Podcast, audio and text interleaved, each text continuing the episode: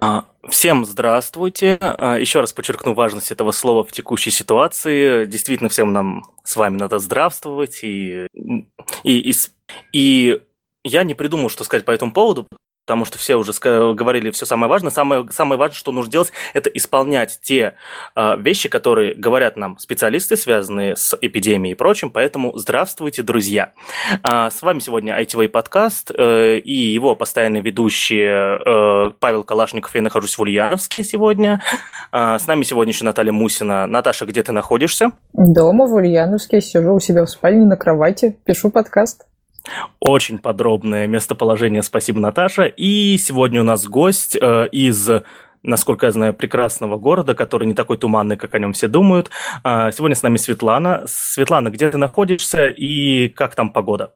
А, всем привет. Я нахожусь сейчас у себя в комнате в Лондоне, и погода сегодня прекрасная. Было солнечно, было так ярко, светло, голубое небо. Я очень хотела выйти на улицу погулять, но я четко следую предписанием нашего правительства и не выхожу из дома.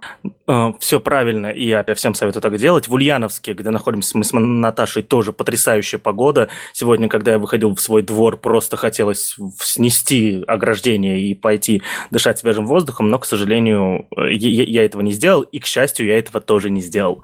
Ну, на балконе ничего так. А, Сегодня мы собрались с вами поговорить о такой более гуманитарной, наверное, теме, но так как у нас про IT, а IT это в том числе и э, общение с людьми, коммуникация, да, построение команд и прочее, прочее, прочее, поэтому тема, которую мы сегодня обсуждаем, она также важна, как и тема про DevOps, про управление проектами и все, что мы еще обсуждали здесь, да, вот, э, и Вкратце, наверное, представлю Светлану и объясню, почему мы ее решили позвать на эту тему. Тему мы сегодня говорим про diversity. Что это конкретно человеческим языком по-русски, грубо говоря, а, объяснит нам Светлана. Вот. И, насколько я знаю, э, Света является ведущим подкаста DevZen. А, и а, Света ведущий этого подкаста скажет самого первого его выпуска, если не память не изменяет. Я как человек, который слушал первый выпуск подкаста, я не с первого выпуска слушал, но первый слушал, кажется, она там была. А, и периодически эта тема возникает, и Светлана является таким, наверное, ну, двигателем этой темы в этом подкасте, который один из самых популярных в России. И вот мы решили Свету позвать, чтобы и на аудиторию ITV, которая более а, более начинающие, назовем так, хотя нас слушают и взрослые специалисты тоже, тоже поднять эту проблему и обсудить ее, потому что она крайне важна. Да, но перед тем, как мы к ней перейдем, э, традиционно, Света, у нас подкаст все-таки для начинающих IT-специалистов, э, ну, он ориентирован на них, но, как я говорю, его слушают тоже взрослые. Э, поэтому мы каждого специалиста, приходящего сюда, все-таки просим рассказать, э, кто ты по жизни, да, то есть, и как стала специалистом, которым сейчас являешься, то есть о профессиональном пути. Потому что каждая история такая интересна молодым специалистам, и, соответственно, тоже может им пригодиться какие-то кейсы интересные. Ох, это будет, возможно, очень длинная история, может занять весь, весь подкаст. Собственно, начнем с того, что где я сейчас работаю, чем я занимаюсь. Я сейчас живу и работаю в Лондоне и работаю в компании Cisco. Вернее, в одном из бизнес-юнитов внутри Cisco. Вы дум- можете думать об этом как, например, Инстаграм в Фейсбуке. И компания, в которой я работаю, как бы существует как компания внутри компании. Мой бизнес-юнит — Мираки — которая была куплена около там, 8-9 лет назад, Cisco, и существует сейчас достаточно независимо. А чем я занимаюсь и чем вообще компания занимается? Компания занимается производством сетевого оборудования и софтом для управления этим сетевым оборудованием. А, свечи, камеры, таким а, как роутеры и прочее. Собственно, что, как я долго работаю, здесь я уже около года, скоро будет год.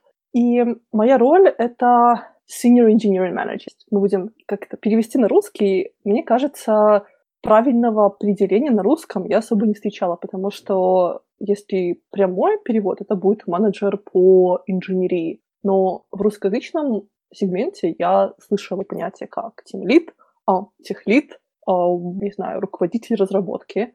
А, и как понятием особо я не видела.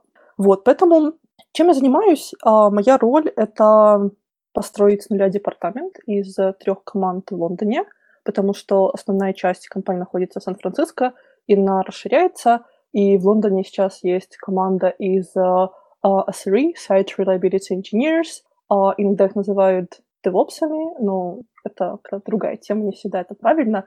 А, вот, я занимаюсь больше а, бэкэндом и распределенными системами, с большим уклоном в безопасность, security и даже, скажем так, я обычно говорю об этом как AAA, uh, Authentication, Authorization, Accounting, то есть авторизация, аутентификация и и, собственно, все, что с этим связано, это то, чем занимается мой пока что небольшой департамент, который сейчас активно а, растет. Вот. До этого я работала в компании под названием BuzzFeed.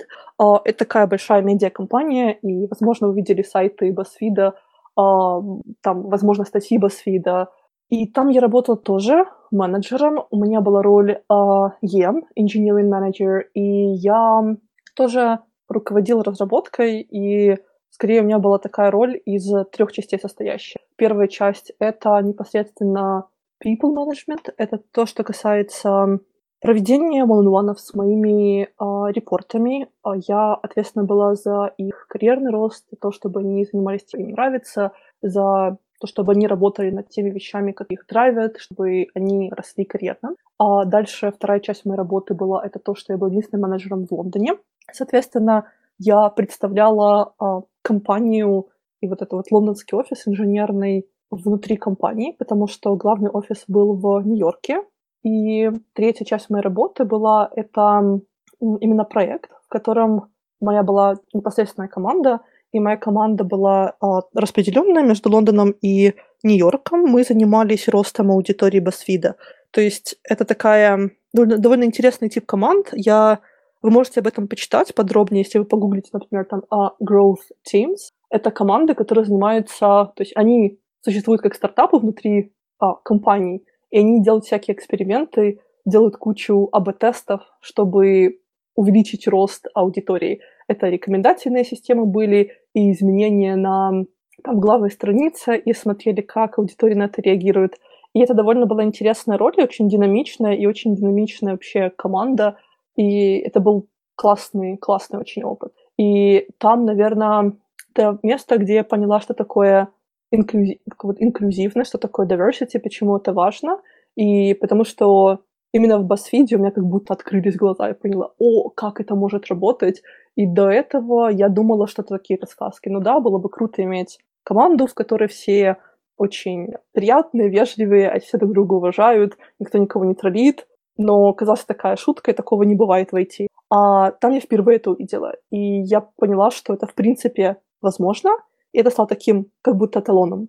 То, что я сейчас пытаюсь построить в своем э, департаменте в Лондоне. Вот. А до этого, что у меня было? До этого я была предпринимателем и провела... То есть я так и переехала в Лондон и провела сколько? Ну, года два с половиной, занимаясь стартаперством, предпринимательством в Лондоне. И что у меня было? У меня была две компании. Одна менее успешная, вторая более успешная, даже денег заработала. Я была в акселераторах как предприниматель, тоже многому научилась в плане того, что такое а, продукт, что такое, как, что, что такое строить продукт, что такое строить бизнес, что такое а, общаться с потенциальными клиентами, как налаживать, а, как делать продажу, что такое маркетинг, что такое как-то бизнес development и вот все-все-все, даже ну, административная часть, легальные документы, там, бухгалтерия. Это, то есть мне пришлось в короткие сроки это выучить, разобраться в другой стране. И это был очень тоже невероятный опыт, очень тяжелый жизненный период, потому что было много взлетов и падений, а, но это все стоило того. Но это тяжело, это было реально тяжело. И, но до этого, я до этого жила в Минске, а, работала инженером. И сколько я работала инженером? В Минске я поработала инженером около четырех, наверное, лет. Да, около, может, четыре, четыре года где-то проработала инженером в Минске. А, занималась бэкэндами. Начинала как а, Java-разработчик и работала в разных компаниях. Это было и банковские системы, это были и компьютерные игры, но именно не не графическая часть, а именно логика игровая. Вот. А азартные игры, кстати, забавный был переход от а, финансов и банков к играм. Вот. И дальше была работа в компании рекламной. Я занималась а, RTB, Real Time Bidding. Это как это real-time аукцион для того, чтобы показывать рекламу людям. Тоже очень интересные, классные проекты. И мне всегда тянуло в высоконагруженные системы. Я всегда понимала, что хочу заниматься именно бэкэндом больше, и мне хотелось развиваться в сторону такого вот потоковой обработки данных э, на больших объемах, когда этих данных очень много, как делать алгоритмы на потоковой обработке данных, какие можно использовать какие-то интересные подходы к потоковой обработке данных. Я написала диссертацию, поэтому и как-то меня всегда перло от этой вот идеи почему-то, не знаю, мне еще тогда было интересно, а тогда это был 14-15 год. И потом Кавка случилась, и потом она стала такой популярной. То есть, видимо, идея потоковой обработки данных, она нашла своего потребителя, и люди поняли, насколько это прикольно, удобно и, и классно. Вот. Наверное, вкратце это мой карьерный путь, то есть разные компании. Да, еще была роль в, в Лондоне, я поработала несколько месяцев а, дейта-инженером, когда это между моими двумя бизнесами. Между первым бизнесом и вторым бизнесом, когда был такой период, я первый провалился, и я не знала, что делать дальше. Я ушла в найм на несколько месяцев и поняла, что эм, больше не хочу. Больше не хочу заниматься чисто разработкой. Этого было мало.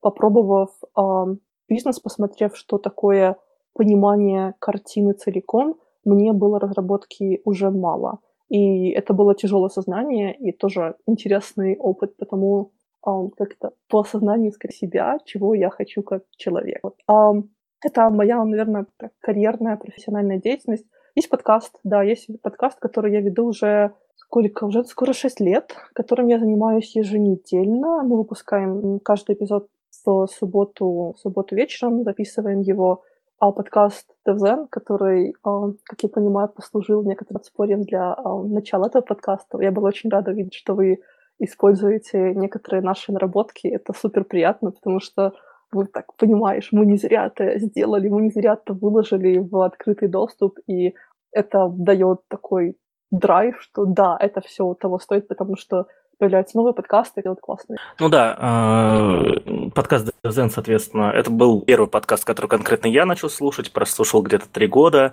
А, ну, начал слушать постоянно, естественно, там были другие еще, которые быстро отваливались. Вот. Потом, соответственно, докопался до Наташи, Лизы и Димы и сказал, давайте замутим, у нас есть большой проект уже, с которым мы работаем много лет, давайте у него будет подкаст, и, в общем, вот это все началось. А, и, ну, ну, тут еще надо понимать, то, что вот я вот Свете рассказывал, и, кажется, Наташа об этом должна знать, знать тоже о том, что у нас э, и другие проекты вот на фоне всего этого карантина поняли то, что им нужны подкасты. И в понедельник уже а, ребята из а, пермской организации Юнпресс Пермь, это молодые журналисты Перми, записали свой первый выпуск подкаста, уже его опубликовали. Я не смотрел на их статистику, но в следующий понедельник они тоже будут записываться. Уже там нашли себе гости, и, короче, все это развивается. Плюс еще ребята из Питера ко мне тоже обратились, они там тоже что-то думают в общем, платформа, которую фактически придумал DevZen, и мы вот повторили, она вот, видите, начинает жить и помогать другим проектам расти. Светлана, у нас есть правило, о котором мы, так получается, что всегда э, предупреждаем наших гостей уже во время записи, когда они его нарушают. Правило называется э, по-провинциальному «фильтруй базар».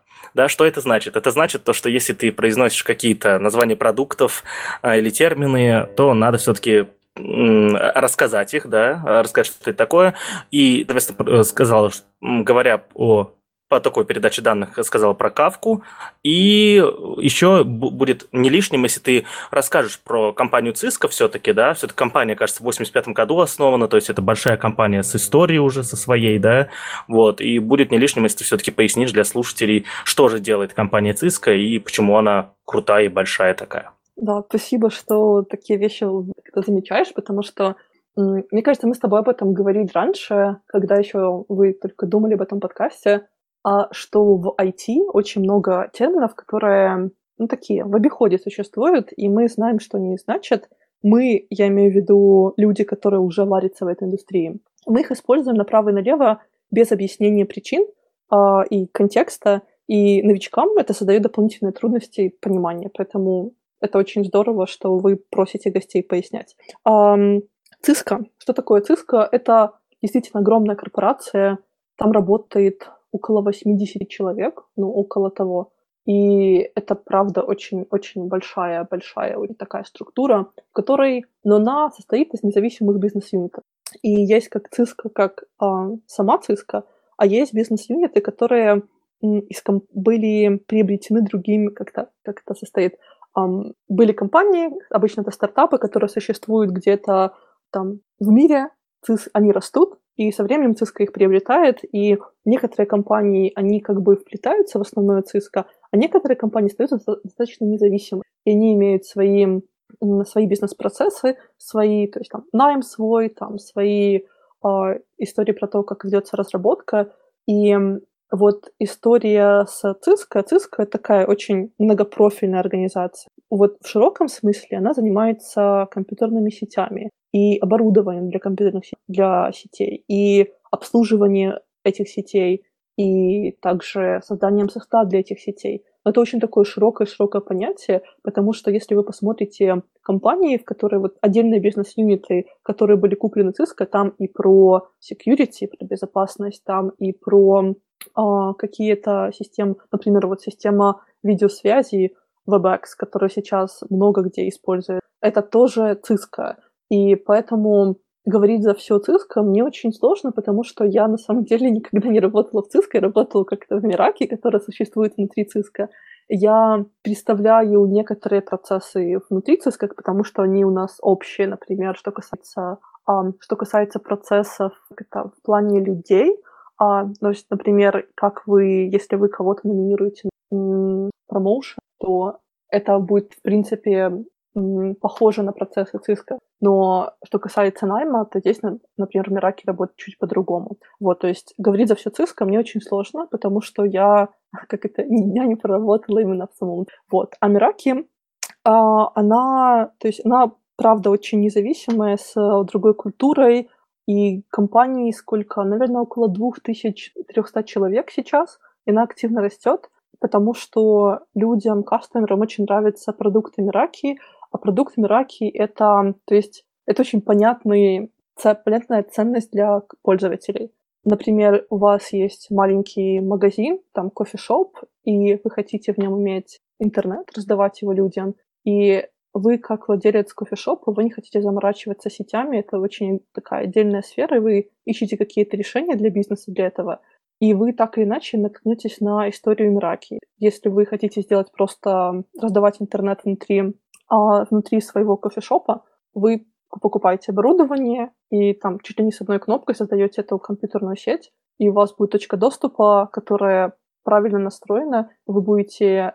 Это все очень просто делается. К вам приходит оборудование, это вот точка доступа с классно упакована. У вас очень приятный опыт, как у пользователя. Вот если вы распаковывали там MacBook, вы понимаете, о чем идет речь. Um, вы это как бизнес um, владелец этого кофешопа, вы это легко устанавливаете, и вы можете в дашборде, это такое веб-приложение, которое а, крутится на серверах, на серверах Мираки. Вы можете посмотреть, залогиниться и посмотреть, кто как использует вашу сеть, чтобы не было людей, которые эту сеть как-то неправильно используют, либо ее пытаются скачать а, какие-то файлы, которые вы бы хотели, чтобы скачивались через вашу корпоративную сеть. Вот. И это примерно, то есть это такой вот маленький use case, но именно компания Miracle началась с того, чтобы раздавать интернет людям в Сан-Франциско и вообще в Калифорнии.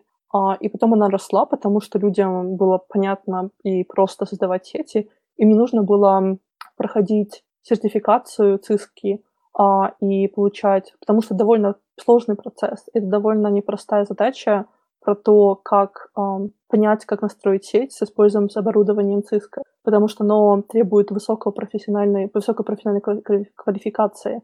А с Мираки можно было очень просто. И вот для маленьких бизнесов это все пошло выстреливать. И потом компания росла, росла, росла, все больше и больше клиенты приходили, и компании нужно было расширяться, и в том числе и технический стек нужно было улучшать, чтобы он масштабировался. И компании внутри процесса тоже, тоже, тоже нужно было расширять, чтобы организация стабилировалась. Это то, чем занимается ЦИСК в Ираке сейчас. Угу. И про Кавку. А, Кавка. Кавка — это такой а, инструмент, а, это, как это сказать, это фреймворк для... Я пытаюсь подобрать правильные слова, чтобы это было, чтобы я как-то не, не, не стал закапывать себя глубже, глубже, глубже в терминологию.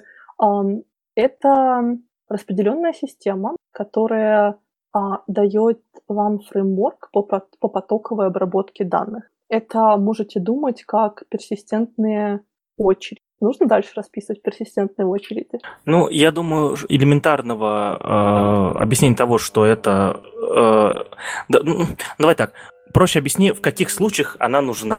Да, да, то есть э, да, самореализация круто, угу. но вот где и когда используется, это важнее, мне а, кажется. Идея, когда используется, когда вам нужно разделить сервисы. Разделить сервисы, которые создают данные, которые вот у вас есть какое-то веб-приложение, и к нему постоянно коннектятся новые девайсы, новые клиенты. Вот это вот, и вам нужно эти коннекты постоянно обрабатывать. И вот эти вот две вещи недостаточно независимы. То есть клиенты коннектятся, создаются какие-то логи коннект. И есть сервис, который создает вот эти логи. И вам бы хотелось эти логи обрабатывать. И концептуально получается, что такие есть две системы. Одна, которая создает, вторая, которая хотелось, которая обрабатывает. И чтобы эти две системы не соединять вместе, чтобы они не зависели друг от друга, хотелось бы иметь какую-то шину данных, какой-то способ коммуникации для этих сервисов, но чтобы они были независимы. И вот Kafka, в принципе, хороший, эм, хороший инструмент для такого, такого use case, потому что эм, вы вставляете между этими двумя сервисами Kafka, и получается история следующая. Этот сервис, первый, который создает эти данные, вы э, эти логи отгружаете в Kafka, и есть какой-то другой сервис, который с Kafka эти данные получает и обрабатывает по одному, либо по несколько, как вам получается. И плюс в том, что если у вас первый сервис упал, то второй сервис этого независимый. продолжаете а, данные, данные обрабатывать. Если сервис второй упал, который обрабатывает данные, то у вас данные остаются в кавке, потому что она может персистентно данные хранить, и за счет этого у вас система становится более надежной и менее связанной. Вот такой пример.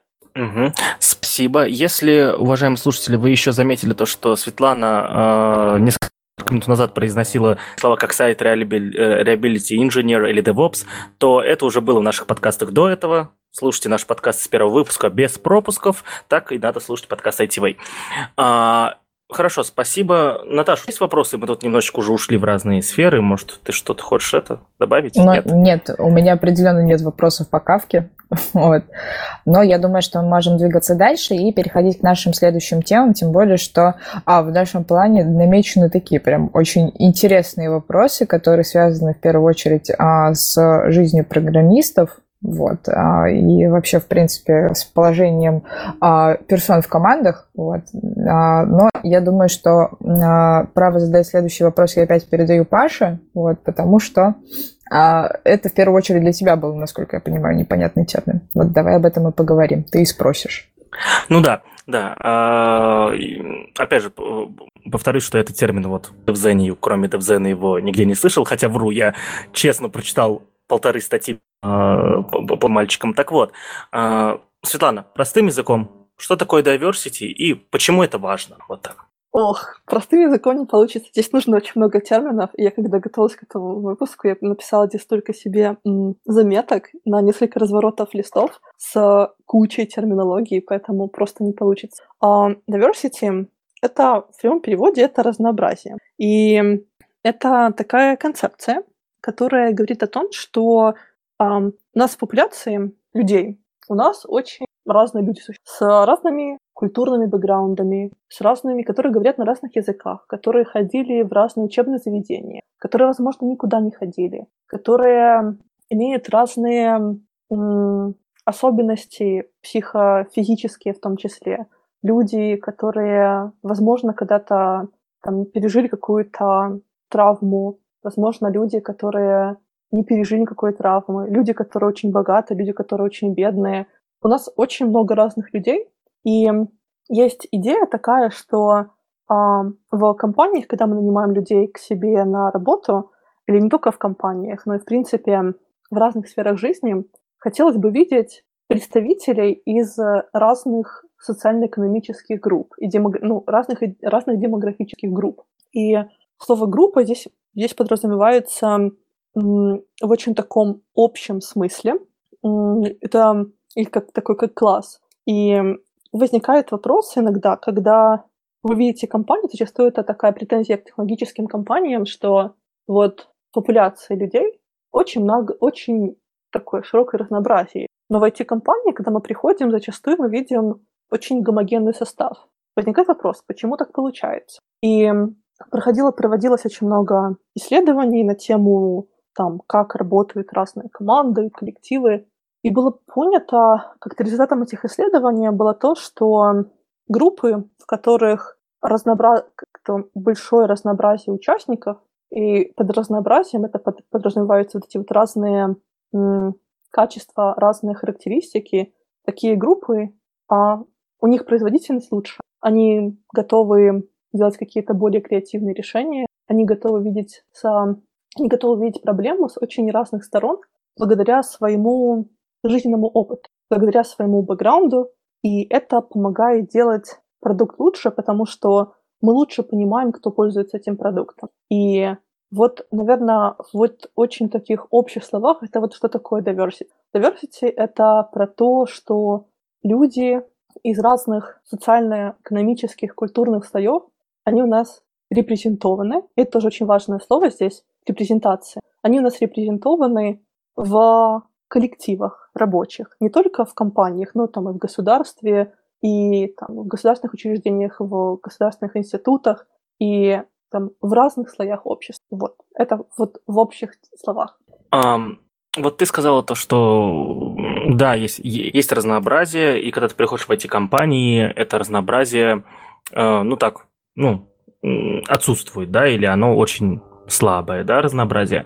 Вот. А, я как человек, который работал, ну, реально в офисах только в российских компаниях, да, то есть, и э, какое именно разнообразие ты имеешь в виду здесь в данный момент? Потому что, насколько я вот читал вот из статей, которые я, да, полторы статьи, честно, прочитал, э, там все-таки говорилось всегда о разнообразии, ну вот, тема начала подниматься, насколько я понимаю, активно после того, как президент Барак Обама в Соединенных Штатах начал вести активную политику с этим связанную, да, вот, и очень много учреждений начали работать на повышение разнообразия, да, то есть э, там выступали специалисты, руководители пожарных частей говорили то, что у нас вот, к сожалению, к сожалению, в нашем коллективе нет разнообразия и так далее, да, вот, и поэтому я встречал только, ну, все, все что изучил, это было только расовое разнообразие или его отсутствие, вот, в России, хоть и есть как-то ну, хоть и много народов, много, а, но у нас такой расовой проблемы никогда не было четко выраженной, как в Штатах, да.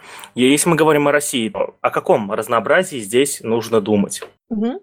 Ну, смотри, по поводу разнообразия, я думаю, если касается Штатов, здесь можно копнуть еще глубже. Там возникают, там были вопросы, расовые вопросы, сильно-сильно раньше. И мы можем вспомнить историю с рабовладельческим строем, где люди с темным цветом кожи, они к ним относились хуже, просто потому что у них был темный цвет кожи. И потом, когда это заметили, а, и стали на это обращать внимание, мол, там, это же известная речь а, Мартина Лютера Кинга, то есть называется там I have a dream, кстати, погуглите ее, она очень сильная речь, очень крутая.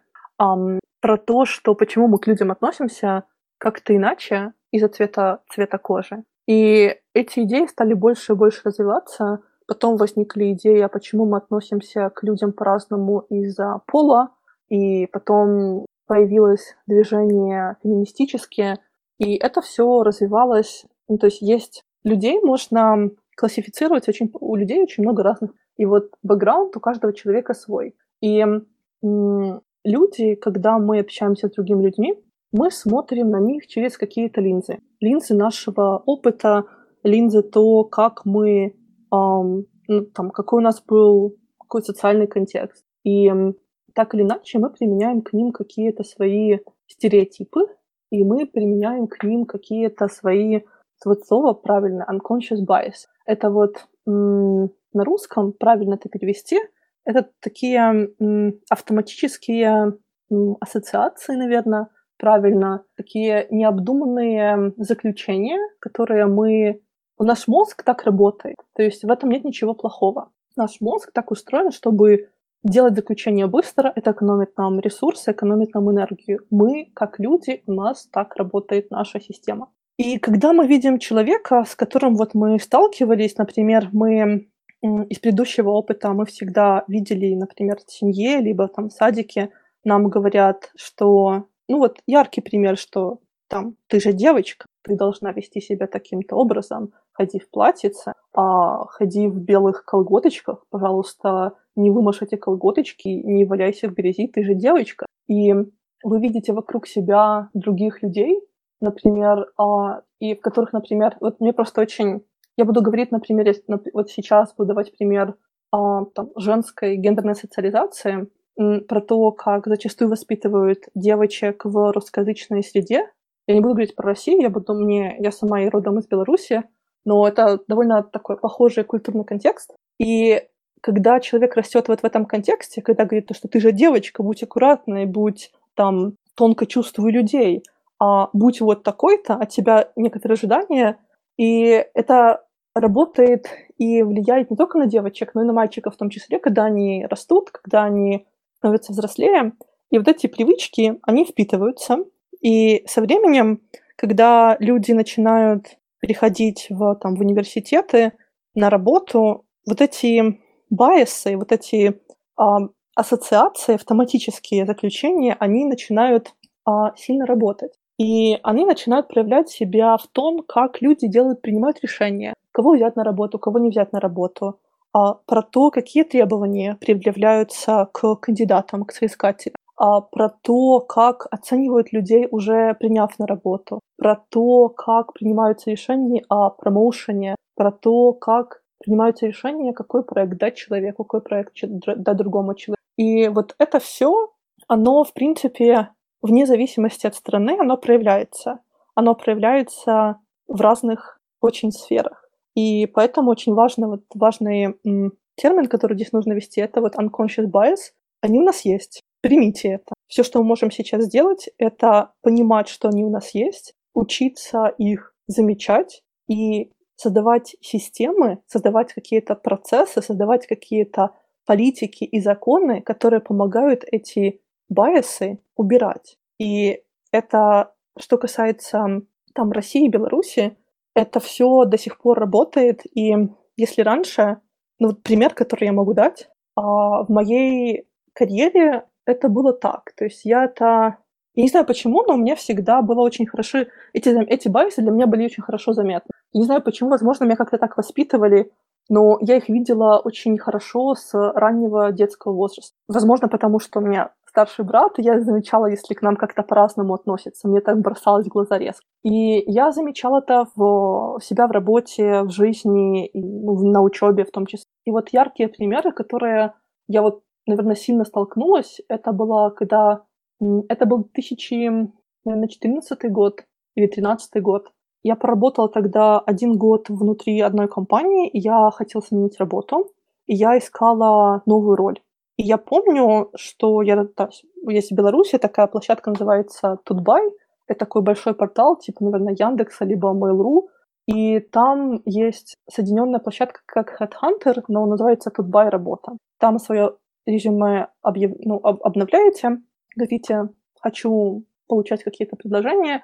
Я стала получать предложения, и потом я говорила с рекрутерами, рекрутеры начинали со мной говорить, сказали то, что, о, нам нравится ваше резюме, давайте я отправлю это резюме нанимающему менеджеру. А потом приходил ответ от рекрутеров, два раза такое было, со словами, ой, извините, наш нанимающий менеджер а, сказал, что не, ну, он не рассматривает девушек на эту роль. А роль это была инженер. Мне сказали это прямым текстом. Мне, то есть мне было сколько? Мне было 21 год. Мне было, то есть у меня был только один опыт, один год опыта, работ, опыта работы. И и вы такие, вы можете сказать, это, а почему ты не развела какой-то шум вокруг этого? Это же можно было затвитить, заскриншотить. А вы подумайте, контекст человека. У меня один год работы, у меня, если я разведу шум вокруг своего имени, я, я стану ненанимабельной в Беларуси, потому что подумаю, блин, она сложная в работе, она конфликтная, и зачем нам с ней связываться? А человеку, у которого только год работы, это, ну, как-то перевес не на вашей стороне еще. И поэтому скорее, то есть вы, скорее всего, скажете, ну ок, спасибо, занесли этот компании в себе такой черный список, вы сказали своим друзьям, типа, не ходите к ним, они странные. Но это то, что мне сказали прямым текстом. И вот это дискриминация, то есть это прям по закону так делать нельзя. И тот факт, что рекрутеры мне об этом сказали, это такое вот проявление, которое даже не просто дискриминация, это прям наше такое яркое нарушение. Я думаю, сколько прошло сейчас? Прошло 7 лет. Я думаю, индустрия улучшилась, и многие рекрутеры понимают, что так говорить нельзя. Но нанимающие менеджеры многие по-прежнему так думают. И они такие, ну, блин, мы, наверное, не будем нанимать девушку, она, скорее всего, сейчас выйдет там замуж и, скорее всего, хочет родить детей скоро, не будем ее нанимать. Откажем ей, потому что у них хватает опыта. Откажем ей по какой-нибудь другой причине, либо завалим ее на собеседование. Ну, я же не буду говорить, что я там дискриминирую девушек, я просто скажу, что они не квалифицированные. И вот такие вещи, они на самом деле есть. И я не знаю, сколько раз мне отказали, когда ну, ну, не сказав на самом деле причины, потому что незаконно было говорить эту причину. Но оно есть, и трудно это отрицать. Ну, я здесь, наверное, добавлю по поводу того, что э, самые разные истории такие бывают вообще во многих вещах. А, если мы говорим конкретно именно о вопросах, связанных именно с гендерными различиями, то да, э, можно столкнуться с такой историей, да, и поэтому одна из причин, почему на HeadHunter произошли изменения, это как раз то, что убрали разделение конкретное а, а, в вакансиях, то есть убрали строчку пола, и теперь все, во всех вакансиях нельзя указывать, мужчин мы берем на работу, либо только женщин, то есть нужно брать всех. Вот. Я в свою очередь могу сказать, что я, например, столкнулась с историей, и вообще, в принципе, на данный момент как раз в России она тоже очень актуальна, это вопрос возраста. Это, пожалуй, тоже вот на первом месте идет э, гендерное разделение, на втором месте идет возрастное разделение. Я в свое время так в университете столкнулась, я училась ускоренно, поступала сразу на третью по факту, получалось, что э, в 17 лет у меня уже должно было быть высшее образование законченное. Вот. И у меня была история про то, как преподаватель э, мне отказывался ставить зачеты, потому что ты девочка, тебе 16 лет, ты уже на третьем курсе, какого фига? Вот, давайте-ка ты останешься еще. В общем, ты не сдашь, чтобы потом в дальнейшем перепоступить и Наташ, ты, кажется, пропал на секундочку, либо у меня, либо у всех. Да, закончи, пожалуйста, свою мысль. На каком моменте я пропала? Что ты девочка, тебе 16 лет, и ты на третьем курсе. Вот, и что а, не буду я тебе ставить зачет, просто потому что ну, вот ты сейчас этот зачет не сдашь, тебе, соответственно, отчислят, ты перепоступишь, и потом будешь уже как все идти. Вот я в свое время именно с этим столкнулась. Но и в России еще вопрос, на мой взгляд, возраста как раз-таки очень актуален, потому что произошли вот эти вот темы с пенсионными реформами и так далее, и у нас в первую очередь а, сейчас а, остро стоит вопрос, стоит ли брать к себе там, джуниоров лет 40, там, например, либо вообще, в принципе, брать э, людей э, старшего возраста, либо пенсионного возраста на работу, при том, что, по идее, отказывать им нельзя. Вот, в общем, очень много таких вот тонких моментов, хотя, на мой взгляд, вот такие вот разные дискриминации проводить не стоит. Всех нужно оценивать по способностям и в любом случае у каждого есть свои определенные таланты. Самое главное понять, подходит ли этот человек для выполнения какой-то конкретной задачи. Может он это сделать или нет, а не просто потому, что он там мальчик, девочка, черный, белый, либо еще кто-то. Это, кстати, я совсем недавно читала статью на DevBuy а, про то, что одна... Это, это был этот год, 2020 год. И одна руководитель компании, директор компании из Витебска, это область, областной центр в Беларуси, подал вакансию, и в названии вакансии было написано, что ищу старшего разработчика возрастом 40 лет и выше. То есть это просто... То есть, понимаете, проблема настолько глубоко сидит, что директор компании не понимает, что это дискриминация. И директор компании даже не как-то не, не подумал, о том, что, наверное, это не окей, это не очень корректно в названии вакансии писать дискриминирующий фактор. Но оно существует. 2020 год, Беларусь, это есть. Трудно отрицать. Ага. Я что-то я что хотел это э, спросить. Мне просто сложно такую тему общаться. Я белый гетеросексуальный мужчина. А, вспомнил. А, я, я попробую побыть адвокатом дьявола все-таки. Да?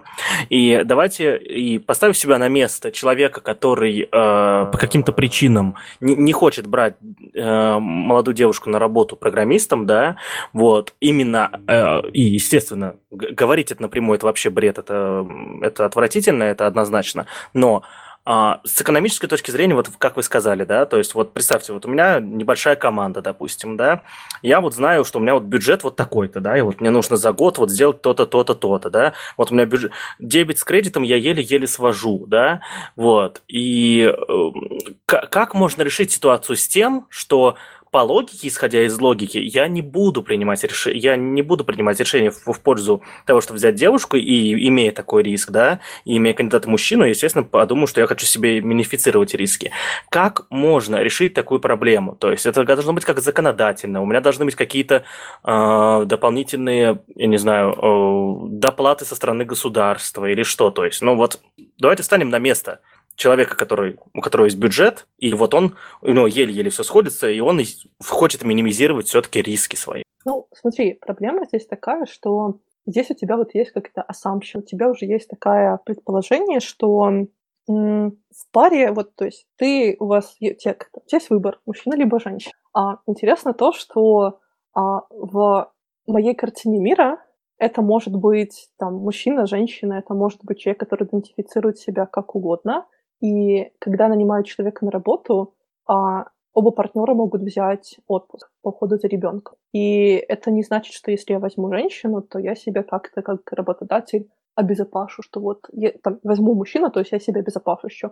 Вот точно. Мужчина не уйдет в декрет. Мужчина может уйти в декрет. А, и это совершенно нормально, это обычное явление, и в этом нет ничего какого-то особенного. Это раз. Ты как, ты как работодатель ты, в принципе, понимаешь, тебе действительно, как это, советское, постсоветское государство ставит себя в очень неприятную ситуацию, потому что ну, не только тебя, но и вообще людей, там, родителей в декрете ставит неприятную ситуацию, потому что, насколько я знаю, в Беларуси декрет три года.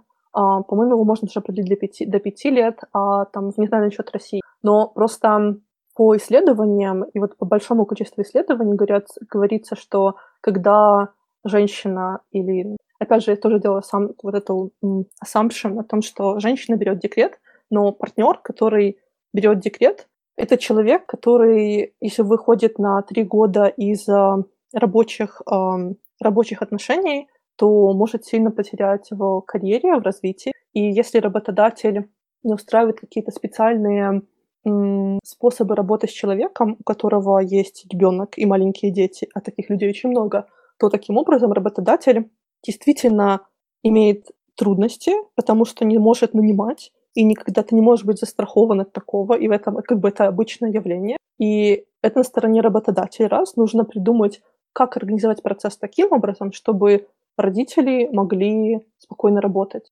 Я-то вижу, как это работает. В компаниях есть специальные, а, там, если говорить про большие компании, то там есть садики возле возле м, работы. То есть, ну, понятно, не каждая маленькая компания может себе это позволить, но позволить там комнату, где там женщина может а, там, кормить а, грудью ребенка, если это понадобится, то это можно сделать. Или сделать какие-то дни более гибкие в плане того, в плане работы, в плане вот рабочего времени. И я знаю, что даже, опять же, по исследованиям, женщины, которые, ну, у которых родились дети, и потом они выходят на работу рано, и которые заботятся о своей карьере, они зачастую супер эффективно умеют работать со своим временем и успевать прям очень-очень много вещей, и зачастую это очень классные сотрудники. То есть делать вот assumption о том, что если мы наймем мужчина, то мужчина точно не уйдет в, отпуск, уйдет в отпуск, и потому что мужчина не будет брать больничное по уходу за ребенком, это довольно ложное прометчиво. Это ставит в плохое положение как женщин, так и мужчин, потому что а, если, то есть мужчина, если хочет взять отпуск по, по уходу за ребенком, человеку становится неприятно, ну, как бы некомфортно, потому что это как бы осуждается в обществе, типа, что ты ведешь себя как баба. И это тоже неадекватная а, ситуация в обществе. То есть это проблемы, которые существуют, но они уже такие системные проблемы, как мы видим, если государство вовлечено, это проблемы, связанные с патриархатом, которая системная проблема, она требует решения на системном уровне. И менять отношение общества к тому, как воспринимаются там, разные партнеры, это большая проблема. Как-то оставим еще за скобками про однополые, а, однополые отношения. У вас может быть семья из двух женщин, и не могут брать тоже отпуск по уходу за ребенком. То есть там или семья из двух мужчин. То есть кто-то из них точно возьмет отпуск по уходу за ребенком. И такого очень много. И вот я думаю, просто сейчас я к этому очень близко. Я в этом, я в этом мире сейчас живу.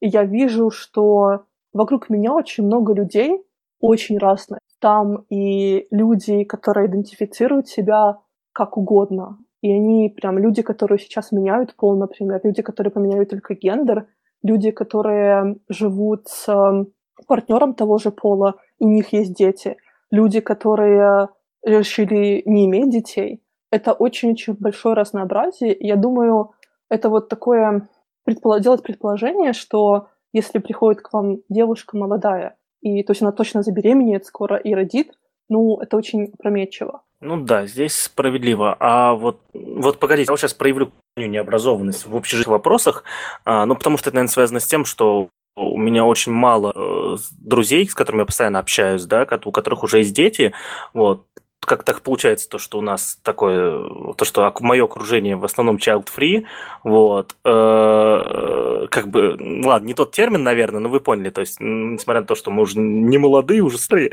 но вот детей не имеем и не планируем большинство, да, со, э, вопрос, вот, может, вы, да, мы в курсе, со скольки месяцев э, человек, который ухаживает за ребенком, но здесь, видимо, все-таки мы говорим о женщине, да, если мы говорим о месяцах, потому что первые месяцы все-таки женщина должна физически присутствовать рядом с ребенком, если, ну, так сказать, э, природа так предполагает это да, не будем вдаваться подробно.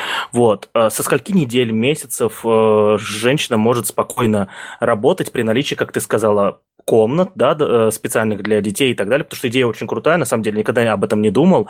Вот я знал, то, что есть садики при компаниях, но не знал, то, что можно, в принципе, и комнату сделать, и это вообще не сложно, так даже с финансовой точки зрения. С, с, с какого времени женщина уже, в принципе, может в состоянии что называется, работать, и вот, ну, и, и, или женщина, или тот человек, который ушел в декрет, да, если мы говорим в таких терминологиях, с какого времени человек может уже вот работать при наличии такой комнаты? Вот, опять же, у меня нет хороших данных, а я знаю, что в Штатах там отпуск по уходу за ребенком, по-моему, около трех недель дается или двух недель. Многие компании, но и остальное это то, как решит компания. Многие компании дают там около трех месяцев.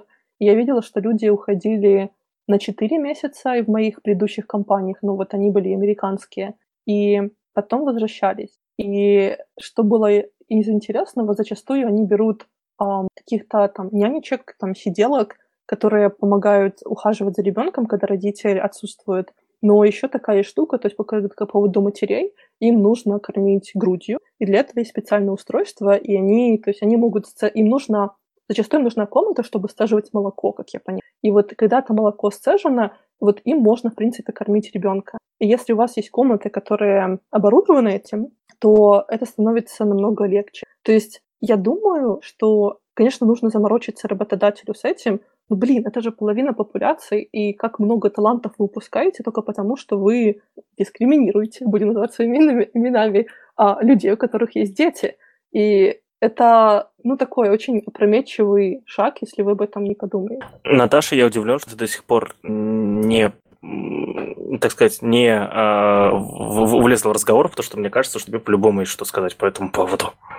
Я думала, что ты сейчас скажешь, что я удивлен, что у тебя еще нет детей или что-нибудь такое. Э, прозвучит страшно, но, блин, ты меня вогнала в отвратительную ситуацию, я не буду это комментировать. какой-нибудь... Надо было что-нибудь тебе пошеймить. Ну, окей. А, ну, на самом деле, мне в данном случае сказать нечего, тем более, что м- всегда можно придумать самые разные варианты. Тем более, что сейчас, и с учетом того, в какой мы ситуации, в принципе, находимся, и вообще, в принципе, в векторе развития IT и в векторе развития современного бизнеса, всегда есть большое количество самых разных возможностей. А, например, а, удаленная работа – это отличный вариант для работодателя для того, чтобы снизить вот эту вот самую нагрузку, да, то есть если мы все время говорим по поводу того, чтобы брать к себе сотрудника в офис, но при этом сотрудник точно так же может работать себе спокойно удаленно, и для этого ему не обязательно там, париться по поводу того, что э, там нужны какие-то пеленальные столики, отдельные комнаты и так далее. То есть та же самая мамочка может спокойно себе работать дома. Да, это, конечно, будет чуть менее эффективно, возможно. Э, и здесь я на самом деле не, не, не приукрашиваю даже, потому что мы, например, можем брать э, тот же самый Хекслет. У нас ребята на Хекслете работают удаленно, и многие из них это мужчины, с маленькими детьми в доме. Э, так как мы работаем удаленно, это точно так же влияет и на них. Да? Допустим, там у одного, у дочки резался всю ночь зуб.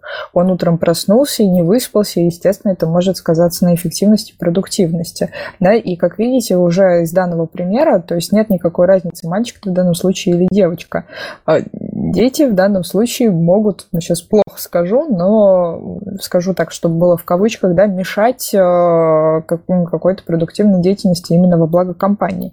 Ну вот. Но при этом а, айтишники ребята умные, да, и все, кто работает в сфере digital и вообще, в принципе, в других сферах э, современность нас обязывает. Мы должны развиваться, мы должны идти вперед, и поэтому сейчас нет с этим абсолютно никаких проблем. Самое главное – уметь адаптироваться. И, на мой взгляд, работодатель даже должен не сколько заботу какую-то вот именно в физических вещах материальных проявлять, да, в плане там создания каких-то отдельных условий, хотя это, естественно, несомненный плюс. И э, работодателю очень важно на это тоже обращать внимание, потому что если появляются вот такие вот условия, это значит, что сотрудник вам будет более верен. Да, то есть он будет чувствовать эту заботу, он будет э, более благодарен. Ну, сейчас вот не знаю, может это выльется в какую-то для меня спорную тематику, и вы можете со мной на эту тему поспорить, да, но тем не менее забота всегда ценится. Это улучшает атмосферу в коллективе, это улучшает производительность, это улучшает отношение сотрудника к работе. И э, нужно все-таки стараться, да, ну, либо придумать какие-то другие варианты. И работодатель всегда может какие-то вещи обозначать, но уж точно не говорить, что вот я вот эту категорию для себя буду отметать. Я здесь согласна со Светой. А большое количество людей, а, довольно-таки талантливых, а, с которыми мне там тоже в свое время приходилось пересекаться, либо те, которых мы видим, в том числе и в среди, среди успешных примеров, это люди, которые у них уже есть дети, и у которых, и которые стараются стремятся к чему-либо, и при этом э, у них нет абсолютно в этом плане никаких проблем. И да, мамочки это действительно самый продуктивный такой вот пласт. Они ответственные, у них все четко с тайм-менеджмент, там они должны успевать это, это, это, э, и они в этом плане действительно лучше и ответственнее подходят к выполнению своих собственных задач. Вот. Поэтому Наверное, мне здесь в данном случае что-то опровергнуть, либо сказать дополнительно нечего, хотя я так много сказала. Вот, но, тем не менее, я всегда за разнообразие, за равноправие и считаю, что э, человека нужно судить всегда по тем поступкам и по тем результатам, которые он дает. Это, кстати, по поводу того, как относиться к женщинам молодым на собеседовании. Это ведь еще один пример unconscious bias. У работодателя либо у собеседующего возникает автоматическая ассоциация, что «О, к нам пришла молодая девушка, значит, она точно сейчас забеременеет и выйдет замуж». Откуда родилась такая ассоциация? Это потому, что вот стереотип такой существует в обществе, который, опять же, систематическая проблема. И вместо того, чтобы как это, менять систему и предоставлять условия для людей разнообразных, а работодатель решает дискриминировать людей, либо вот конкретно это что тоже интересно. Но хотя ты знаешь, я здесь еще могу рассказать другие примеры. Это вот на самом деле всегда очень интересная ситуация, когда мы говорим о таких вещах потому что, и мы в данном случае берем тоже некую, некий менталитет в определенных городах, либо в определенных группах, там, где уровень дохода повыше, это, наверное, встречается реже. Там, где уровень дохода пониже, наверное, это встречается чаще, потому что а, я тоже иногда встречала, а, когда набирала а, сотрудников в свой отдел, когда еще работала в аутсорсинговой компании, которая занималась а, разными диджитал-историями, И там были такие ситуации, когда девочки приходили специально для того, чтобы устроиться исключительно ради декрета. То есть они не собирались особо сильно работать, они устраивались только потому, что они хотели получить декретные, да, и потом у них была мысль о том, чтобы из декретных не возвращаться. Такое тоже может быть, но это всегда решается, на мой взгляд, тестированием сотрудника и пониманием того, с какой мотивацией и зачем конкретно он приходит. Ну, да, вот это плюс, так... плюс, да. Я, извини, что перебиваю, я с тобой mm. согласна в плане тестирования. Очень тонко, это правильно постав, поставленные вопросы, откалиброванные вопросы, они помогают выявить мотивацию сотрудника, посмотреть, какие ценности сотрудника. И это помогает вам сделать принять решение, которое не базируется на ваших а, байсах. А, хорошо, ну, наверное, тут вот э, поговорили про естественные истории, да, Теперь давайте поговорим про тему, которую Светлана уже про воспитание, да. Вот, то, что э, воспитание, основанное в том числе и на стереотипах, да, потому что, ну, так происходит в жизни, я, в принципе, не знаю почему, сказал зачем-то потому что, а, вот, и оно приводит к тому, что у человека действительно а, выстраиваются определенные э, Света называет это байсами, ну, можно назвать базисом даже, вот, да, вот, на котором строится его поведение. Вот. Э, и вот хочу привести пример. Я этот пример э, привел в карточке, да, про эту тему в нашем, в наш, на нашем доске. Э, это вот э, она вот связана с тем, я сейчас вот расскажу историю, связана с тем, что люди э, мало, э, я не против того, когда люди в личной, в личном общении, в личной какой-то жизни, да, э, при построении каких других отношений э, проявляют свои Э, свое поведение, построенное на вот каких-то стереотипных э, базисах, да, вот, э, пускай проявляют, типа, им, им так удобнее, им так легче, пока это никаким негативным образом не воздействует на меня, вообще по барабану. А если даже воздействует на меня негативно, но настолько, что я могу это перетерпеть, бог с ним. Но э, терпеть э, такое поведение, когда человек делает это во время исполнения своих профессиональных обязанностей, я не могу. Вот. И э, из этого исходит история. Я как-то работал тоже в большой аутсорсинговой компании, и принцип построения команд в этой компании был, ну, э, появился проект, находим специалистов свободных с, с навыками, которые нужны для этого проекта, и погнали. Да? Вот, соответственно, меня поставили тем лидить один из таких проектов. У меня в команде было сколько там, четыре человека, кажется.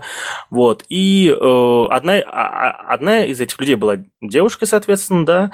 И ну, мы работали вместе, все. И эпически я замечал такие вещи, что я ревьюил код, я, соответственно, там управлял как-то там архитектурой, и, в общем, занимался тем, чем должен заниматься техлит. А, и я вот начал замечать то, что вот я э, в процессе ревью кода или после тестирования говорю то, что вот ну, имен не буду произносить, буду называть ее девушка. Девушка, смотри, вот здесь вот ты реализовала вот так, но вот нам бы лучше вот использовать вот это, потому что чем и так далее, короче, переделай. Вот. И в ответ мне прилетало э, что-то более-менее конкретное, но в смысле о том, что у меня лапки. Потом эта девушка не, не стыдилась применения своей вот этой вот, вот настроенности, то, что все видят, что, что она девушка, у нее лапки. И меня это за пару месяцев сотрудничества с ней, естественно, я не, я не выносил это никуда, я более того, я первый раз рассказываю эту историю, кажется, да, вот, э, меня это выбешивало, я просто вот, и что мне надо было, скажите мне, дамы, а, что мне надо было... Что такое лапки? Я вообще имею в виду, у меня лапки. Ты можешь, ты можешь сказать, как, ну, ты можешь рассказать конкретные слова, которые были ей произнесены. То есть я, я не уверена, что я понимаю это. Ну, вот я, э, я скажу, вот, вот, ну, как сказать, я конкретных слов уже не помню, это было несколько лет назад, да, вот, э, и что без погружения в проект, блин, блин, блин. Наташ, ты поняла, что я имею в виду, вот, то есть ситуацию, которую ну, я писал? Паш, ну ты взрослый и сильный, разумею, ты можешь сам это решить, пожалуйста? Ну, я сейчас я не это... могу. Ну вот, ну вот. У меня лапки, между прочим, я тоже не могу. Я а... тебе сейчас расшифровала то, что она говорила, come on. Было непонятно. У меня лапки, я ничего не понял. Вот, ну, в общем, а, пример, э, ну, да, ну вот, вот, вот давайте без конкретики, да, вот то, что вы сейчас вспомнил ситуацию. А, были реализованы графики, да, графики были сделаны а, без использования сложной библиотеки D3, да, это JS библиотека для создания э, графиков сложных, да, они были реализованы без этой библиотеки, как этот момент упустил, и человек три дня у меня делает, это и мой косяк тоже, конечно, но э, время у нас было, времени было навалом, и, в принципе, была возможность все переделать, вот, э, и, и когда я посмотрел, увидел то, что используется D3, а используется какая-то другая библиотека, более простая, вот, я говорю, девушка, вот, возьми, пожалуйста, D3 библиотеку, разверни ее, да, и э, сделай нам графики с помощью библиотеки D3. Э, я даже примерные компоненты ей назвал, которые надо оттуда взять. Вот. В итоге в ответ мне прилетело, ой, да, она слишком сложная. То есть, э, честно, мне первый раз в жизни даже такое э, прилетело, и это, это, это было во время митинга личного, да, ну, то есть, ну, может, я в людях, конечно, не разбираюсь, но это было именно вот, э, ой, да, она слишком сложная, и эмоция, и эмоция такая, что вот я не должна в этом разбираться. Вот, это слишком сложно. Вот. Хорошо, может быть, я неправильно был в тот момент. Что-то у меня сейчас даже начали это... Да не, я точно правильно понял, я не дурак. Вот.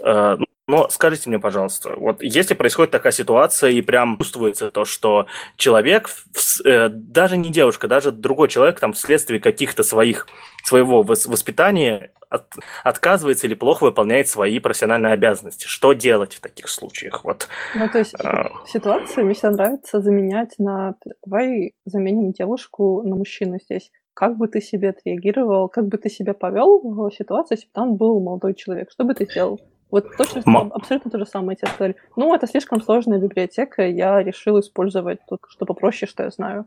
А, ну, у меня есть режим такой э, в управлении людьми. Э, вот он действует только на мужчин, к сожалению. Я врубаю немножечко такого пацана со двора и говорю, и, ну, и так сказать, легко и непринужденно, там, э, братан, надо сделать. Ну, ну, что за дела? Ну, вот, ну что, я вот тут вот, типа, сопли сейчас за тебя подбирать буду. Это не негативно, это, ну, как-то врубает режим аккуратненько, легко, и потом, безусловно, со, со временем спрашиваю, это нормально ли это было, я донес до тебя правильную мысль и не нанес ли тебе какой-то ущерб.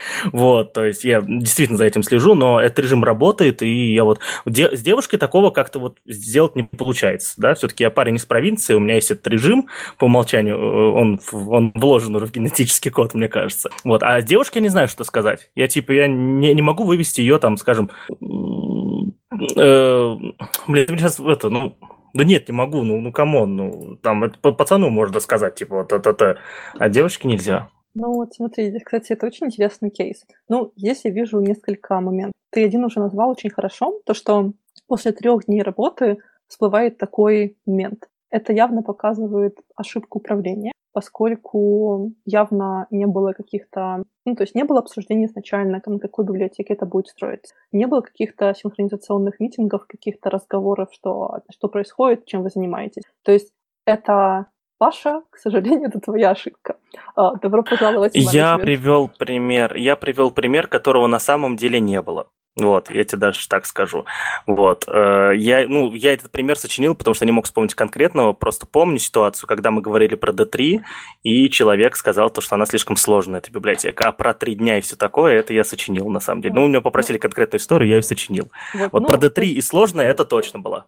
Ну вот, смотри, то есть, во-первых, если такая была ситуация там с тремя днями, это прям даже такой ярко выраженный косяк менеджмента. Вот, идем дальше. А, девушка, там, хорошо, сотрудник говорит, что библиотека а, D3 сложная, поэтому было принято такое решение. Нужно разбираться а, как руководителю, как человеку, который там темлит или техлит на, в этом проекте, нужно, это работа лидера, это работа менеджерская, найти правильные слова для каждого сотрудника, сотрудники все разные, и придумать, как это донести так, чтобы человек... И вот ты сказал, что вот я врубаю там свой режим пацана со двора замечательно. Есть очень разные люди в менеджменте, и люди, и как это, как менеджеру, как руководителю, тебе нужно уметь эти стили менять в зависимости от контекста ситуации. И если мы не можем, то есть это снова еще это вторая ошибка менедж, менеджерская, что а, менеджер не смог подстроить свой формат общения под конкретного человека, чтобы вас услышали. И вместо этого возникает момент, что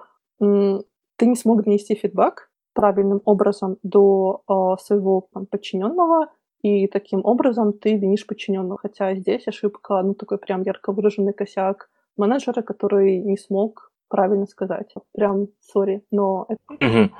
Пом-пом-пом. Я попробую сейчас себя защитить и как-то все-таки перевести тему в нужное русло, в котором мне хотелось обсудить. Пам-пам-пам. Ну вот, вот, знаешь, ну, блин, мне в той ситуации еще вот не нравилось то, что, ну, вот, ну ладно, давай так. Это вот ситуация, в, в которой я был виноват, я это признаю. Здесь окей. А, ну, то давай есть подумаем, твой главный... Давай, давай подумаем, как это. Давай сделаем как-то, перейдем там в конструктивное русло. Давай подумаем вместе, как правильно сказать фидбэк вот такой mm. ситуации. Потому что это валидная ситуация, такое может произойти там с любым сотрудником. Это может быть, опять же, это может быть как мужчина и женщина, и это может быть а, мужчина, который очень тонко реагирует на внешний мир. И это тоже совершенно валидная ситуация. Я работала с такими коллегами, которые очень чувствительные, и если бы ты пришел к нему и начал говорить как парень соседнего двора, он бы ну, охренел от этого. Возможно, бы человек потом написал, не знаю, пошел бы к своему психотерапевту, об этом долго говорил, что вот у меня такой начальник, он на меня бычит, я не понимаю, почему он так делает со мной, почему он не может со мной нормально отговорить. Понимаешь, о чем идет речь? То есть это еще, знаешь, такая, это еще один пример, unconscious bias, что ты из-за пола принимаешь какие-то такие решения. А твоя задача как менеджера, как руководителя была про то, что а, ты должен уметь работать со своими людьми и понимать, как они реагируют на фидбэк. У тебя могут быть люди в команде, которые умеют и хорошо, которым можно, знаешь, так в лоб. Так, Вася, ты не прав, переделай. Вот тебе А, Б, С, Д. Пошел работать. Есть такие люди. А есть люди, которым нужно очень тонко, аккуратно, правильно подбирать слова, потому что они расстроятся, и для них это будет психологическая травма, они будут об этом говорить месяцами с терапевтом. И работа твоя руководительская — понимать, как кому подойти. Хорошо. Побуду опять адвокатом дьявола. Сразу скажу то, что э, мысль верная, да, но вот давай опять в экономическую среду уйдем.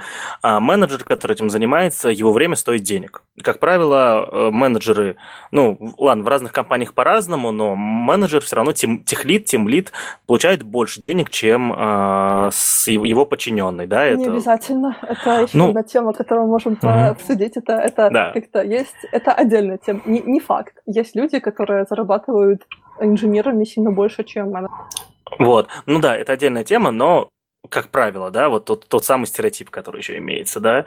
Э, это, и... Давай не будем, это наш такой, это не так, Погоди. это реально не так. Ну хорошо, в любом случае, э, тем, тем техлит сколько-то получает. Он зарабатывает деньги, время стоит э, определенное вре, э, определенные деньги. И вот смотри, у него в команде есть один сотрудник, подчиненный его фактически, которому можно сказать, Леха, там ноги в руки, погнал работать, и на это э, руководитель команды потратил 3 секунды, соответственно, там, я не знаю, 3 рубля он, да, потра... и компания потратила на это 3 рубля. А другому нужно вот э, более аккуратный подход делать, и, соответственно, а, более аккуратно с ним работать, и он, э, возможно, ему вот этот мотивационный спич обходится в минуту, то есть в 60 рублей. Вот. Экономической точки зрения, это, ну, видно, что человек более чувствительный, более, а, ну, э, более чувствительный человек, он менее выгоден экономически, да, вот. Э, какой здесь должен быть аргумент для людей, которые вот как раз-таки платят деньги и считают экономику продуктов, проектов и так далее, вот. Ну, смотри, а здесь, получается, ты вопрос, вопрос возникает к тебе. Ты играешь в долгую либо в короткую. И здесь ты можешь, безусловно, сэкономить на спичках. И как менеджер ты скажешь, ну вот опять же, как менеджер, в скобках здесь менеджер это как руководитель, синоним. Как руководитель ты эм, так можешь и не научиться давать нормальный фидбэк. И тебя это лимитирует в твоих карьерных возможностях, потому что ты, если ты будешь давать, если ты будешь работать только с людьми, которые как-то понимают тебя с полуслова, ты не маешь людей, вот такие же, как и ты. Это вот еще один термин вводим – culture fit, culture add. Это культура, а, когда мы говорим то, что это вот такие собеседования, типа это culture fit interview, когда ты собеседуешь людей, которые, о, похожи на нашу корпоративную культуру, давайте всех вместе. А есть понятие как culture add, когда ты думаешь не про то, что насколько человек вписывается в культуру, а насколько человек, что человек приносит нам новое в культуру. Ну, то, что мы с этим человеком, возможно, каких-то вещах не сходимся, но мы, в принципе, хотим одной цели, и этот человек может принести чего-то новое. И здесь возникает такой момент, что ты как менеджер, как руководитель, ты так и не научишься потенциально работать с людьми, которые разные, которые умеют, которые другие. А людей очень, ну, вокруг очень много разных. То есть, раз, ты себя лимитируешь в карьерных возможностях. Два, компания для компании в долгосрочной перспективе это не очень здорово. Почему? Ну, опять же, это еще зависит от того, какая, какие ценности компании, но если компания хочет построить культуру здоровую, в которой люди могут, как это, чувствовать себя классно и приносить себя полностью. То есть, что это значит? Люди, которые... Вот есть такая концепция bring your whole self to work. То есть ты можешь быть собой и раскрыться полноценностью, полноценно, как человек, как сотрудник внутри компании. То есть, вот, например, вот это такое, я говорю вот за себя. Я, Света, у меня культурный бэкграунд русскоязычный. Я выросла в стране Беларуси, которая сильно влияет, на которую сильно повлияли страны соседние, Россия, Украина, Польша, Литва, Латвия. Я человек из среды преподавателей. Я делаю подкаст, я много выступаю, я много разговариваю. У меня есть твиттер-аккаунт, который э, имеет каких-то фолловеров и который какую-то имеет популярность. Вот у меня очень много культурных бэкграундов, я работала в разных компаниях. Я реклама в рекламе, в медиа, там, в банкинге, в играх. То есть это вот, знаешь, я, это оно очень многогранное. И если я приношу вот себя полностью, это вот многогранное я на работу, я могу чувствовать себя классно, потому что я могу использовать очень разные аспекты своей личности. И я не боюсь, что меня кто-то будет за них унижать, либо как-то будет мне над мной смеяться, либо как-то подшучивать. Я тогда становлюсь, знаешь, таким мегаэффективным сотрудником, потому что я могу Например, вот, вот самые яркие, ну, такие близкие примеры. Я могу использовать свой личный твиттер и прорекламировать вакансию, на которую я нанимаю, и использовать свой личный твиттер как еще один способ для там, достижения как-то, да, чтобы добиться, а, а, пытаюсь на русском это сказать, внимания людей каких-то. Я могу, то, что я веду подкасты, и мне нравится там брать интервью, мне нравится разговаривать, я могу дать какие-то внутренние тренинги, я могу организовать какие-то мероприятия внутри коллектива. Понимаешь, просто то есть я могу раскрыться, и это здорово. Когда в компании возникает... И то есть, чтобы, это я, чтобы я раскрылась так, я должна этого не бояться. Я должна не бояться, а, что меня будут кто-то подсмеивать, что как-то будет шутить.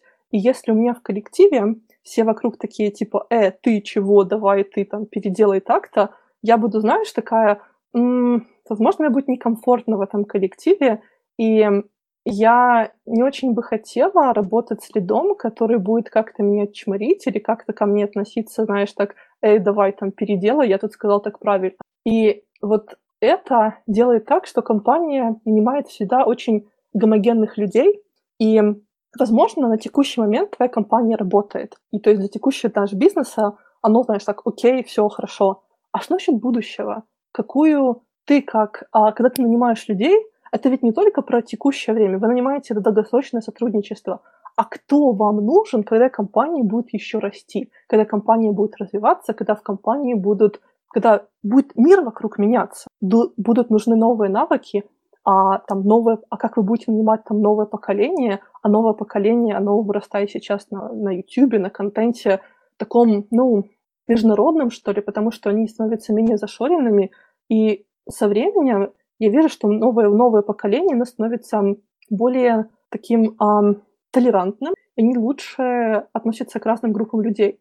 И, безусловно, ты можешь нанять человека и быть эффективным в твоей текущем моменте, а, а в будущем ты уже не сможешь нанимать, потому что люди будут к тебе приходить, такие видят, что там коллега, который как-то обзывает, либо как-то к ним неуважительно относится, они такие, не, мы не пойдем сюда, мы там либо начинаем работать, через месяц это видим, увольняемся. Это очень дорогой, обычно очень обидная потеря для компании, когда потрачено много времени и денег на найм, а потом человек быстро уходит, поняв, что в культуре нету. Это вот и новый термин ввожу. Um, diversity, они обычно это вместе, это инклюзивность. Это про то, что ты не просто там пришел, то есть нанять человека с другого бэкграунда, это легко. Как сделать так, чтобы человек был успешным в этом коллективе? Как, человек, как сделать так, чтобы человек не боялся раскрыться, не боялся показать полностью вот себя, какой человек есть, и мог видеть примеры успешных людей на, там, из похожего культурного бэкграунда а, там, среди вот этой компании. Человек, который чувствует, что он принадлежит этому коллективу, человек, который чувствует, что его уважают здесь, что его здесь, знаешь, не, не обижают и не говорят, что ой, ты какой-то не такой,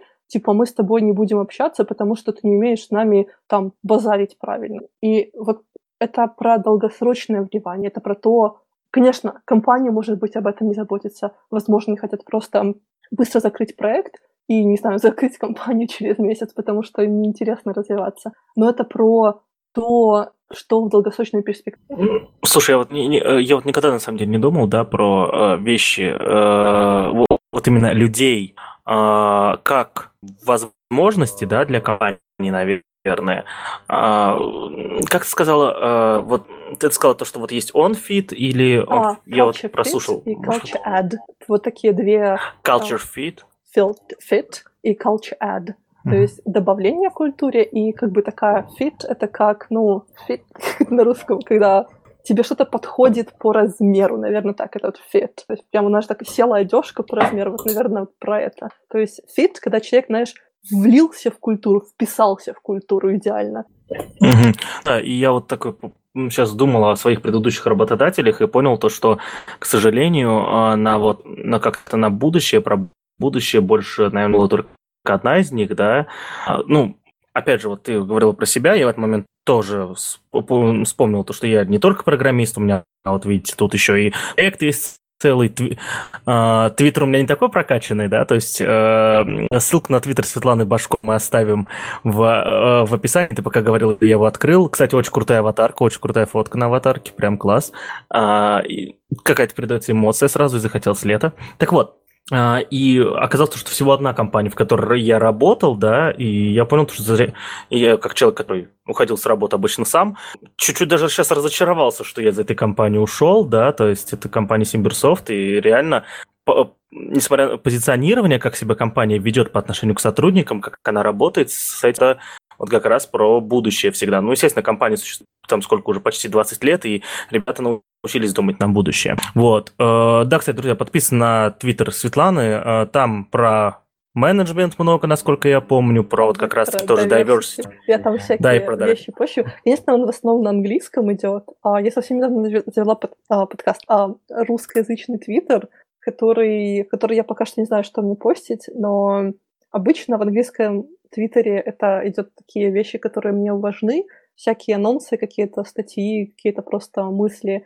Ну, я бы сказала так, высокоуровнево про менеджмент, высокоуровнево про а, рост технических специалистов. Это то, что занимает мою, как это мой мозг в последнее время очень много, как расти инженером после лычки синер, что дальше. И это то, что, о чем я думаю очень много, пишу, перед, там, делаю ретвиты, это то, я надеюсь, как это собрать эти, эти мысли в кучку, возможно, сделать какой-то доклад, возможно, вот в подкасте об этом подробно рассказать. Но это про это говорю, и, ну, да, такие менеджмент и всякое. Ну, это, кстати, хорошо, что про русскоязычный аккаунт завела. Я думаю, у меня на него ссылки нету, я на тебя подписан только на, на англоязычный. Если ты скинешь на него ссылку, я буду очень признателен, да, потому что, опять же, если про, про diversity, такие темы все-таки говорить лучше на русском, потому что про IT, про разработку можно на английском, потому что весь английский айтишный более-менее усредненный по миру, да, а вот про такие темы, ну вот я про них как раз те полторы статьи, которые я читал, они были на английском, и это было сложно читать даже мне, а, учитывая, что у меня с английским все прекрасно, вот реально как-то вот прям ограничивало меня. Я такой, я точно понимаю, что я читаю, или это немножко сложнее, да, и глубже. Вот. А, еще одна мысль какая-то была классная, сильная. А, а да. Есть еще такой момент. Я открыл твой твиттер и прокрутил немного вниз и увидел фотографию, там тоже ретвитил в каком-то из годов, когда ты ее публикуешь, э, про, э, и вспомнил историю. После чего мы решили позвать Светлану. Э, в определенный момент один из э, комментаторов подкаста DevZen э, излег мысль о том, что темам типа diversity в подкасте DevZen, ну, скажем так, э, не совсем место, да, то есть то, что с ними на что сделать, они больно большие и прочее. Вот, то был логичный ответ э, Ивана, ведущего подкаста DevZen, да, тоже об этом. А, и мы, вот, я конкретно вспомнил, что мысли пробегали, потому что Светлану позвать, и думали, вот, все, тот самый хайп-момент, надо звать Свету вот прямо сейчас в подкаст, чтобы она говорила про diversity, все, поймали момент. И у меня был план. Э, написала Светлане, сейчас специально проверил, проверил 21 февраля. И когда я держал в голове тему, я думал, то, что нужно поговорить обязательно про 8 марта. Там как раз вот самые те самые дни были, но из-за всех, из-за разных ситуаций эта запись происходит только сегодня, сегодня 9 всего апреля, кстати. Всего на месяц, всего нормально, да. в порядке. Вот, и э, вот поэтому я э, хочу все-таки поговорить про 8 марта. Я уже извергался на тему 8 марта и 23 февраля в России, да, как раз-таки тоже делал в подкасте ITV, безусловно, вот, немножечко. А, и э, я там, я вспомнил, да, то, что не совсем хорошо раскрыл именно 8 марта, откуда этот праздник взялся, да, и что он должен значить сейчас, безусловно. Коли мы сегодня говорим всего ну, так или иначе, про женщин, их профессиональное место, да, ну, давайте, давайте будем признавать честно, несмотря на разнообразие, сегодня у нас так или иначе много про женщин тем, да, и, и, и, и много всего связано с этим. Вот. А, Светлана, какой, по твоему мнению, а, должен нести смысл праздник 8 марта сегодня в России и в мире в том числе? Ну, я думаю, это одно и то же в данном случае. А, это, он всегда был одним и тем же. Это про то, что это день, солидарность в борьбе за женские права. И он всегда был этим днем, но в какой-то момент этот день стали переначивать и начали говорить об этом как о дне весны, красоты, не знаю, там, молодости, еще чего-то, но не как про борьбу за женские права. Но суть этого праздника, она про то, что борьба, она по-прежнему остается. Как я сказала, очень много еще нерешенных проблем. И проблем нерешенных просто очень много. И это, кстати, очень обидно. Мне я, я слежу за этой темой, про тему diversity именно в русскоязычном интернете. Она, она очень своеобразная, потому что м, я читаю много статей, и статьи говорят, что ну, никакой проблемы дискриминации нету, типа уже все права описаны в Конституции, все уже хорошо. Света, за что ты борешься, скажи мне. Но, понимаешь, Действительно, в Конституции описано равноправие, это все закреплено, но про то, как это читается, и, опять же, unconscious bias, он остается. И люди по-прежнему в спецификациях на работу, они пишут, что хотят там человека в определенном возрасте, или там отмен... от... отказывают людям из-за пола. Но есть еще очень важный пласт вещей, и здесь я введу еще один новый термин, называется они Называется это микроагрессия. Что это такое? Тоже интересная штука. Это такие, часто их э, описывают как укусы комаров, укусы москитов. То есть маленькие неприятные истории, которые вот совершаются с вами постоянно, они как бы не назвать это большой дискриминацией, не назвать это, знаешь, таким вот этим сильным и очень... Дискриминация — это такое, это легальное слово, это мы переходим в другую м, сферу. А есть маленькие неприятные ситуации. Что-то такое. Ну вот, например, ситуация вот я выписала все примеры, сейчас я их вам буду рассказывать. Очень много. Остановите, когда вам надоест. Примеры жизни. Совсем недавно я устроилась на работу в компании, которая занимается вот сетевым оборудованием. И в этой компании очень много людей, именно очень много мужчин работает. И а, я пришла там на... Это был один из первых моих дней. Я пришла, и меня представил один инженер другому инженеру, а, инженеру, который был из саппорта. Не разработка, а саппорт. И инженер из саппорта такой мне говорит, а, ну, меня представляет, рассказывает, что вот Света, она у нас инженерный, инженер-менеджер, она будет создавать новый департамент из трех команд и бла-бла-бла. И второй инженер из саппорта говорит такой, м-м, менеджер, так что, ты что-то разбираешься в, в этих вещах? Я охренела от этого. То есть мне такое в Лондоне, я такого редко слышала. Но человек мне напрямую так сказал, типа, а я такая, ну да, меня наняли, я прошла собеседование, ну да, я разбираюсь, я буду здесь нанимать людей. То есть это было, знаешь, так странно и неприятно. Потом был другой момент, когда я играла в теннис с интерном, и я даже не знала имя этого интерна. После партии он такой говорит, а, а ты тоже здесь работаешь? Говорю, да, я вот недавно начала. Он такой, о, а ты, наверное, в operation. А operations, там работает, там очень много женщин работает. И я такая, нет, я работаю в инженерии. Я такой, так это что, ты работаешь там на другом этаже вместе с другими парнями? И говорю, да. И, знаешь, это вот выражение лица его было невероятным. Он удивился, изумился, но мне было некомфортно. Опять же, это вот unconscious bias и как меня воспринимают. Потом был еще один пример из моего прошлого, когда я, я была в Минске, и я делала новый сервис, и возник вопрос, мы сидим в комнате, и мы говорим, что ну, надо теперь добавить не монетизацию, а мониторинг. А мониторинг этому сервису. И вопрос возник, кто будет получать алерты, кто будет получать идентификации, письма, когда сервис не работает. А, и в этой, в этой комнате был директор всего там Минского офиса. Это как бы международная компания. Он такой говорит, ну как, как? Света, конечно, будет получать. И единственная была девушка вот в этой комнатке, комнатке там, наверное, человек было шесть. Я так и говорю, а, а почему? Он говорит, ну как, Света, ну у тебя же в крови подниматься ночью и кого-то успокаивать. То есть, ну, да, возможно, это шутка, но, блин, ой, ну, то есть, ну, это ой, простите. То есть это некорректно. И то есть как бы я говорю, то есть я тогда была известна как а, человек, который постоянно борется за женские права, и я говорю, слушай, как жалко, что мы с тобой сейчас не в Америке. Я говорю, я бы на тебя уже подала в суд, у меня через столько вот уже много, как это, свидетелей. говорю, я бы подала в суд, и мне не пришлось вообще, наверное, работать. Никогда, потому что это явно дискриминация именно от руководителя. Понятно, он извинился, понятно, что это, знаешь, такой момент, который запомнили много где а, именно все вот в этой, а, в этой комнатке. Но это неприятно, это происходит по-прежнему, и этого, этого очень много.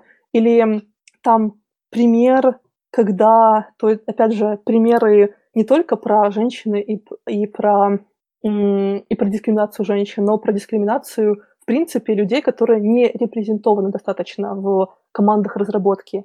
Например, а, яркий такой кейс про приложение YouTube. Если вы погуглите, давно-давно, когда приложение YouTube только начинали, они заметили, что есть маленький процент видео, которые люди, которые загружают эти видео на YouTube именно с телефона, с телефона, которые в положении пейзажном, вот landscape view, они перевернуты становятся на YouTube. И, люди, и команда не понимала, почему так работает, почему это происходит.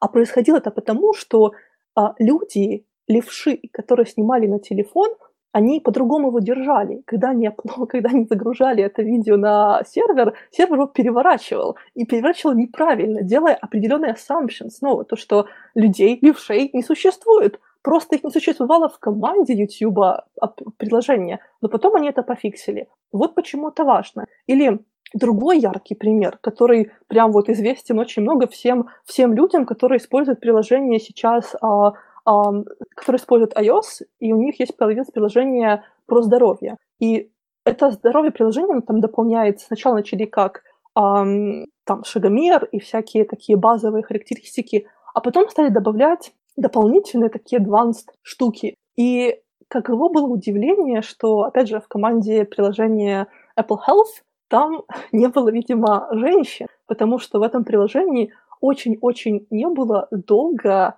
трекера менструаций, которая у женщин, половины населения планеты, это обычная физиологическая ситуация. Но этого не было. И только потом они это добавили, подумав, что, хм, наверное, это стоит добавить. Блин, у половины человечества это, это есть. И опять же, почему важно, чтобы в командах были разные люди? Почему diversity важно? Почему эти э, почему нужно думать о разных людях? И почему ваша команда должна принимать решения не то, что вот я так подумал, мне так удобнее работать, я люблю работать с там ребятами, которыми мы там на одной волне, с одного университета, с одного там бэкграунда, люди очень разные. Если вы делаете продукт для кого-то, то этим продуктом будут пользоваться разные люди. И вам нужно понимать, как эти люди думают, понимать, как эти люди а, мыслят, что у них происходит. Но вот таких вот микроагрессий и маленьких нюансов, их очень их, правда, очень-очень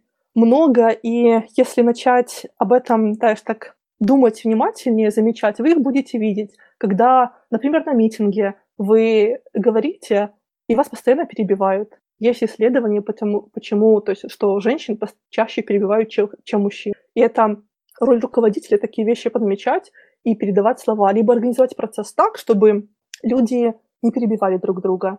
И такого много, и такое просто происходит постоянно. Либо, либо, например, такие маленькие ситуации, когда вы сказали что-то на митинге, какую-то идею предложили, а ваш коллега а, сказал тоже, и эту идею просто проигнорировала ваша команда, а ваш коллега, который более старший в должности, повторил это своими словами, и коллеги говорят, да, офигенная идея, а вас, а, а про вас забыли. Такое ведь тоже постоянно происходит. И вот эти маленькие агрессии, маленькие такие вот как-то mosquito bites, маленькие укусы, укусы комаров, они накапливаются. И люди со временем начинают чувствовать себя, ну, некомфортно в коллективе. Некомфортно, потому что, ну, как-то, ну, опять же, трудно быть полностью собой, когда, когда у вас в коллективе вот такая атмосфера, и как-то вас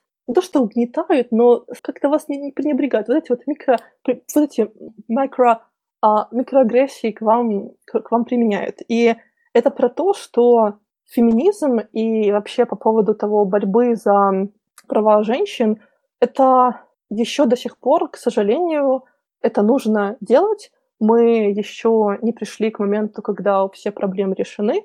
У нас еще очень много вопросов, которые остаются за рамками. И как это, это такие микроагрессии, которые я сказала, такие маленькие. Но есть большие вещи. Это зарплатная разница. Это то, что вообще колоссальная, вообще очень-очень интересная тема, которую очень можно долго говорить. Я очень люблю разговаривать, я всегда любила разговаривать про зарплаты, потому что я понимала, что женщинам очень часто недоплачивают, и я когда в своей ранней карьере в Беларуси я постоянно об этом спрашивала у своих коллег, у своих друзей, а сколько нормальная зарплата на такой-то роли, а сколько нормальная зарплата после такого-то опыта, потому что иначе как вы будете знать? И это мне помогало, как это знаешь, чтобы моя зарплата была в рынке. Но я знаю, что очень многим людям некомфортно это делать. Многим девушкам очень некомфортно, не только девушкам, но мужчинам тоже многим, в принципе, людям не очень комфортно говорить про деньги зачастую, если нету практики. И это, знаешь, такая почва, чтобы дискриминировать людей, это почва, чтобы, ну, как-то обманывать, некрасиво поступать с людьми. И поэтому, um, поэтому, ну, по статистике, опять же, женщины зарабатывают меньше ден- денег, чем мужчины. А если мы к этому при, как это, добавим еще дополнительные секции, есть такая идея, как интерсекциональный феминизм, о том, что а, дискриминация, она не про то, не только и не столько про а, гендер человека. Я здесь вот говорю про именно про гендер, а не про пол, потому что здесь приписываются, мы добавляем еще и трансгендеров и транссексуалов, и людей, которые определяют себя как женщины. Но здесь еще возникают вопросы дополнительной системы дискриминации из-за расы человека, из-за культурного бэкграунда, например, вы иммигрант, либо не иммигрант, вы разговариваете с каким-то определенным акцентом, либо без акцента. И это все система, которая наслаивается, поэтому называется это интерсекциональный феминизм, о том, что очень множество у человека, очень множество как таких вот секций, и очень множество, очень много таких линз, через которые преломляется мнение о человеке, потому что вы... Потому что женщину белую и женщину а, с темным цветом кожи их по-разному будет дискриминировать и высылать. Вот а, такая идея. Поэтому феминизм по-прежнему нужен. И 8 марта, конечно же, это праздник. Мне как это мне стало его легче воспринимать и переживать, когда я переехала в Лондон, потому что никто мне больше не говорит, Света, там, а, радуй наш глаз, Света, оставайся там красивая, с такой милой и доброй. Никто мне об этом больше не говорит мне просто мне было очень некомфортно и очень стыдно, очень неприятно быть вот в коллективах компаний, когда праздновали 23 февраля или 8 марта. Я помню, 23 февраля приглашали девушек в очень таких сексуализированных а, военных формах, чтобы поздравить а, парней на работе с 23 февраля.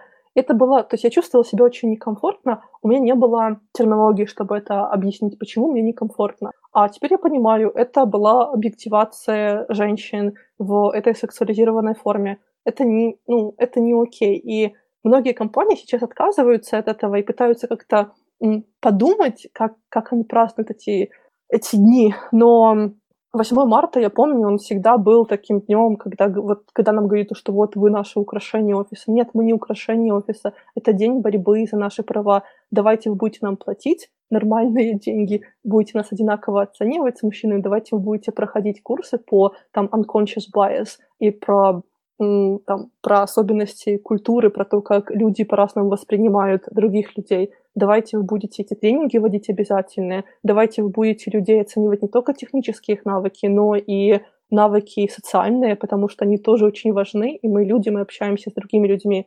И это все очень важно. Давайте компании снимут ужасные эти постеры с полураздетыми женщинами, эти календари, которые до сих пор иногда висят а, в компаниях. Я это видела у себя в, а, в одной из компаний, где я работала. Пришел коллега, мужчина, и повесил этот постер. Зачем он это сделал, почему он это сделал. Этот постер висел прямо перед моими глазами. Я не знаю, зачем он это делает, но такие моменты постоянно существуют. И пока это есть, дискриминация будет существовать, и феминизму есть над чем работать. А, у меня есть несколько вопросов, которые я записывал по дороге твоего рассказа, да. Вот давай сперва про первую тему, которую ты говорила, про микроагрессию. Да, сегодня у нас будет самый долгий выпуск подкаста ITV, уважаемые слушатели, смиритесь. В конце, кстати, еще будет парочка анонсов, так что э, никуда не уходить. Вот, перематывать тоже не получится. Не в конец сделаю, сейчас середину все воткну. Так вот, а, про микроагрессию. А, ситуация та, когда тебя встретил э, знакомый или коллега и сказал то, что «О, а ты в Patience работаешь, да?» И потом, когда узнал, что ты э, среди инженеров работаешь, он, соответственно, такой «О, и удивился явно, да, что было, а, ну да, действительно некрасиво.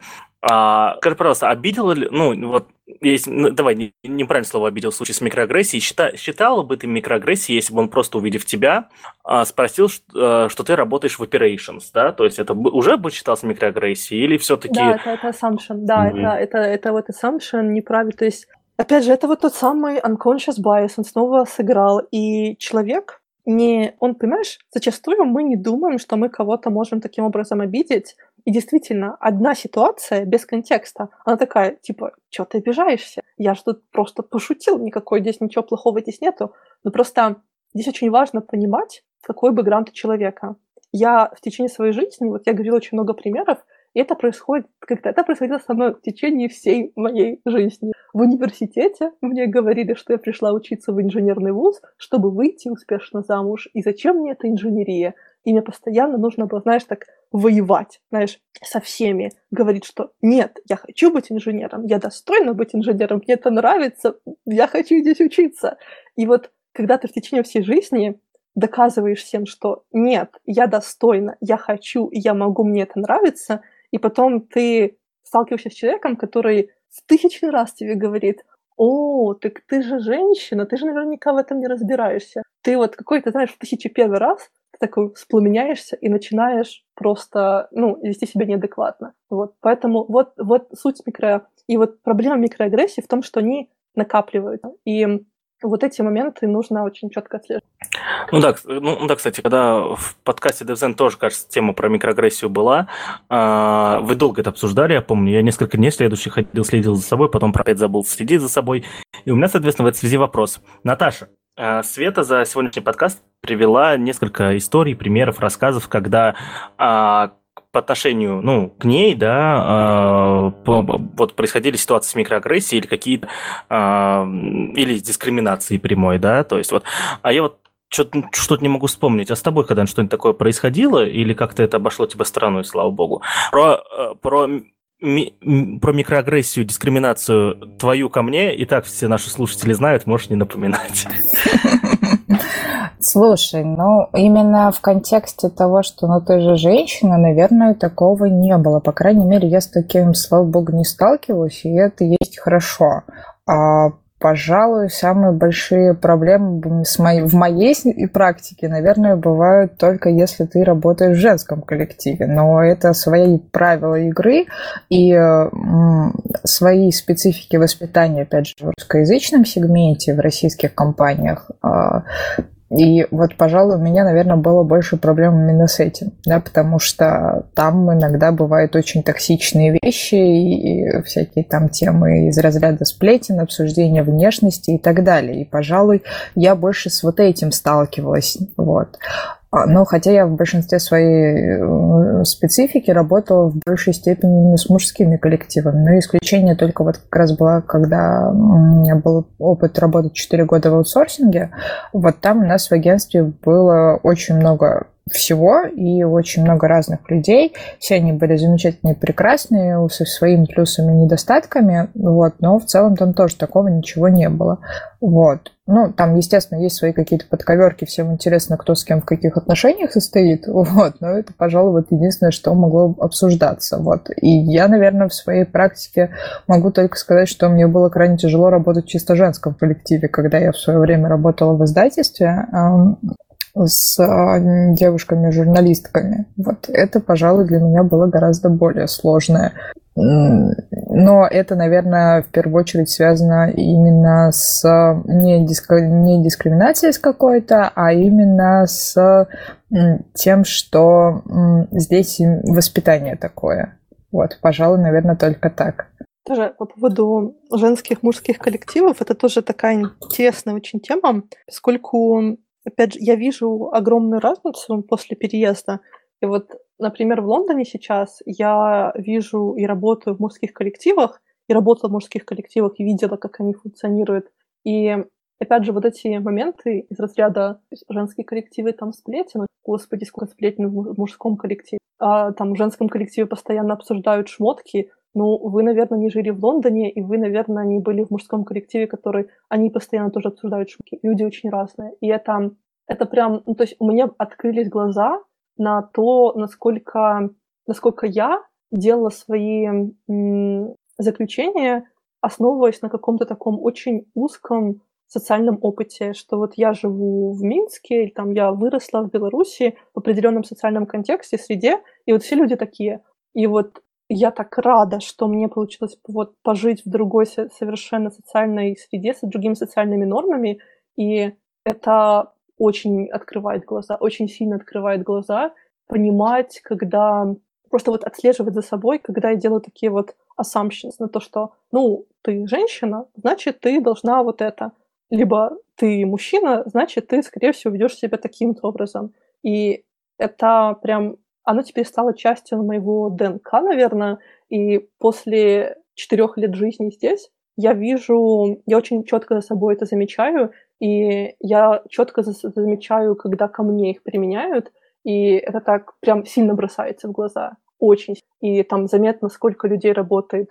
Ну, например, в Минске я очень мало видела мужчин-уборщиков, а здесь я вижу поровну, даже, наверное, больше мужчин-уборщиков, чем женщин. Я видела очень мало мужчин-продавцов, кассиров, а здесь я вижу очень разных людей, и таких, и таких. И я вижу там офис-менеджеров, которые мужчины и женщины, рекрутеры и мужчины и женщины. И это такое разнообразие, и это так здорово, когда ты видишь разные социальные роли, потому что в Минске там офис-менеджер почему-то это всегда была женщина, и я, я даже помню ситуацию, там 13 или 14 год, когда нужно было, нужно было нанять офис-менеджера, и в общем чате тогда еще в скайпе а, один из инженеров говорит, о, нам нужно найти какую-нибудь девочку. Вот найти какую-нибудь девочку — это уже некорректная фраза, и это снова микроагрессия. Я это, помню, заскриншотила и послала в чатик среди, там, а, среди других девушек, которые про про феминизм и такие, да, действительно, это некорректно. А, следующий вопрос вот из э, твоих рассказов, Свет, э, про постеры. Вот ты сказал то, что напротив тебя висел постер, ну, видимо, полуголой женщины, да, судя по рассказу. А, если бы рядом с этим постером или в той же самой комнате висел еще вдобавок постер красивого полуголого мужчины, это считалось бы как-то вот, или это, это вообще не сам, надо? Это то же самое, то есть это не важно, мужчина либо женщина, это объективация, она может объектив, объективировать можно как мужчину, так и женщину, и это, так, это визуальный харасмент, и визуальному харасменту не место в офисе. Угу. Логично, логично. А, окей.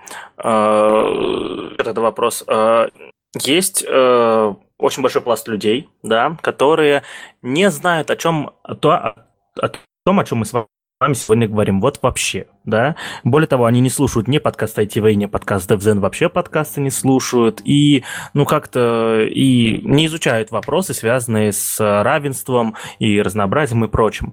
И справляют тот же самый, допустим, 8 марта, так как и принято, радуются, им цветочки дарят. Я, ну, сейчас про девушек, или там парни радуются, ну, что э, там им на что-то скидываются.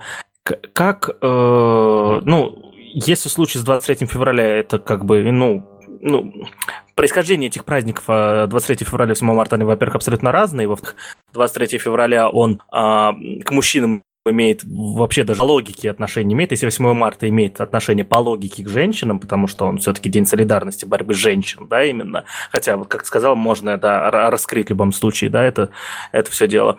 Вот, то я, я к чему веду? Как вот м- повышать а, как информировать население, информировать, в принципе, людей, потому что этом реально проблемы, о том, про что 8 марта, о том, про что 23 февраля, и почему справлять их в классическом смысле это вот неправильно, да, давайте вот так говорить, это неправильно. Вот.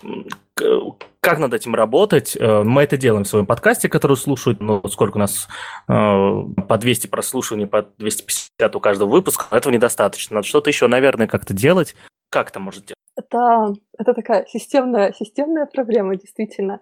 Я думаю, здесь, здесь нужно информировать людей. Информировать людей и говорить об этом с такой, знаешь, позиции объяснения, разъяснения того, что такое система дискриминации. Говорить, вот вводить вот эти термины из, из гендерной теории в том числе и объяснять людям на примерах, что это такое, и информировать, информировать, информировать. А, вот то, что ты сказал, что мы можем сделать? Я знаю, что вот я, кстати, этому просто восхищена, и очень приятно это видеть. Вот в моей текущей компании для всех сотрудников каждый год нужно пройти тренинг. Он называется Conscious Culture.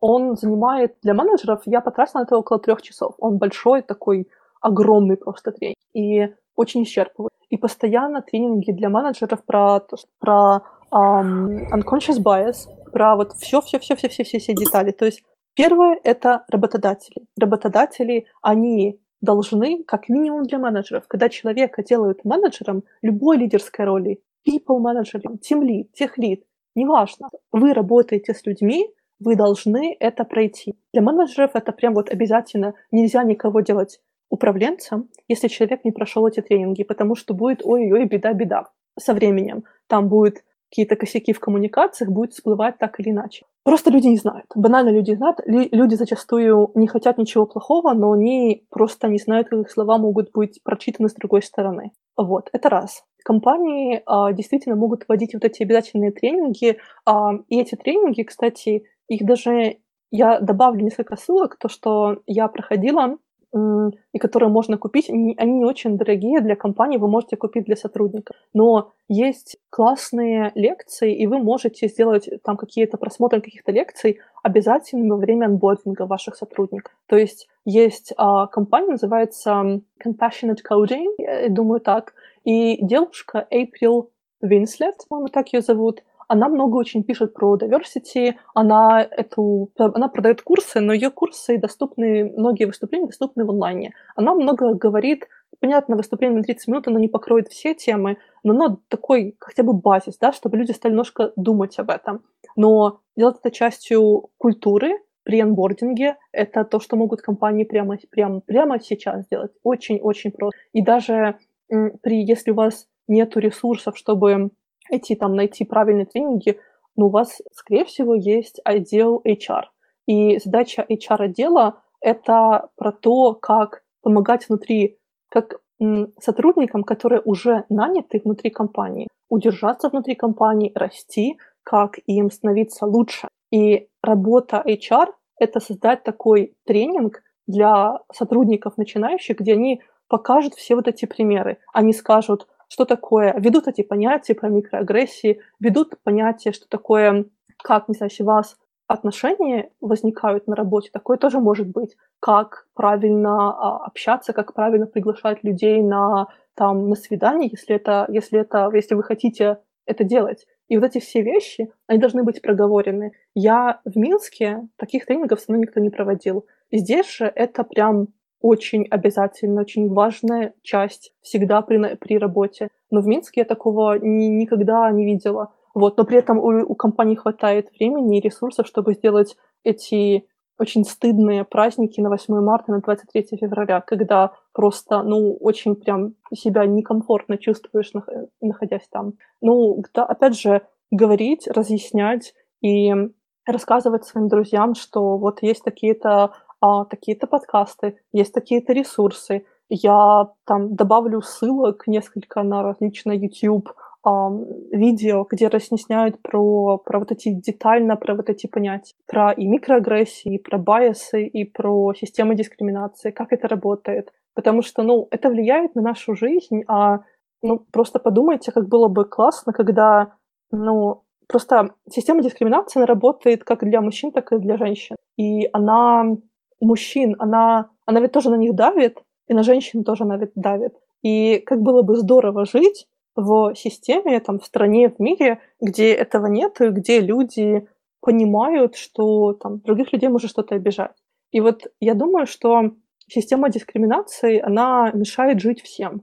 И патриархат мешает жить всем. И если мы можем хоть как-то это менять, даже вокруг себя, это будет уже, ну, хоть такие маленькие шажки. Но я правда считаю, что большое влияние это работодатели, ну, опять же, школы, но школу очень трудно менять, потому что оно все очень зарегулировано. В университетах преподаватели тоже многие позволяют себе некорректно отношение ну, к девушкам, которые учатся на IT-специальности. Ну, такие маленькие, снова, это, это про микроагрессии, вот эти вот маленькие какие-то замечания, там типа, ой, а это зачем вы пришли к нам учиться, или там шутка была у нас в университете, когда там есть одна остановка, называется Академия наук, и там есть два выхода. Один выход идет в академию, на Академию культуры, а второй выход идет на технические вузы. Два. БНТУ и БГУИР.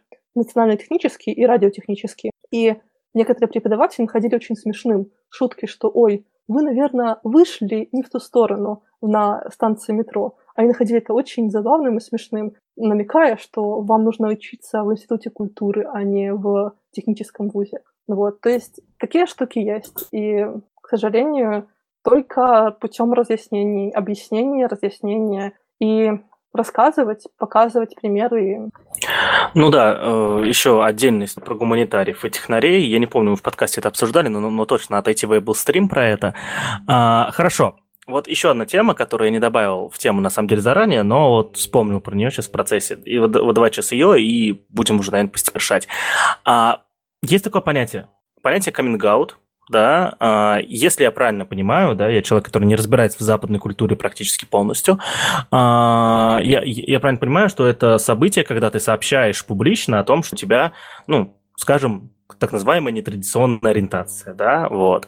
А, в этой связи вопрос. А, мне кажется, термин coming out, получается, он очень дискриминирующий, потому что он и сам собой заявляет о том, что ты э, куда-то вот out, да, то есть то, что тебе надо об этом заявлять, то, что это что-то из ряда вон выходящее, да. Оно, оно а, coming out of the closet, то есть ты вышел из шкафа, ты был в шкафу, и никто тебя не видел, а теперь ты вышел, а. Вот, оно такой контекст. Ну, это, это классно, это я не знал, кстати, это, это круто, но все равно, вот как бы оно предполагает, ну нет, погодите, тогда по-другому все равно быть, это получается то, что это получается, что человек был в шкафу и не выходил оттуда, потому что ну, боялся и, ну, или что, то есть. И, ну, получается, этот термин, он сам по себе доказывает то, что даже западный мир, он еще как будто не готов к нетрадиционным ориентациям и считает это рядом выходить. Или я, или я чего-то ну, не понимаю, объясните про... мне, пожалуйста. Ну, то есть, смотри,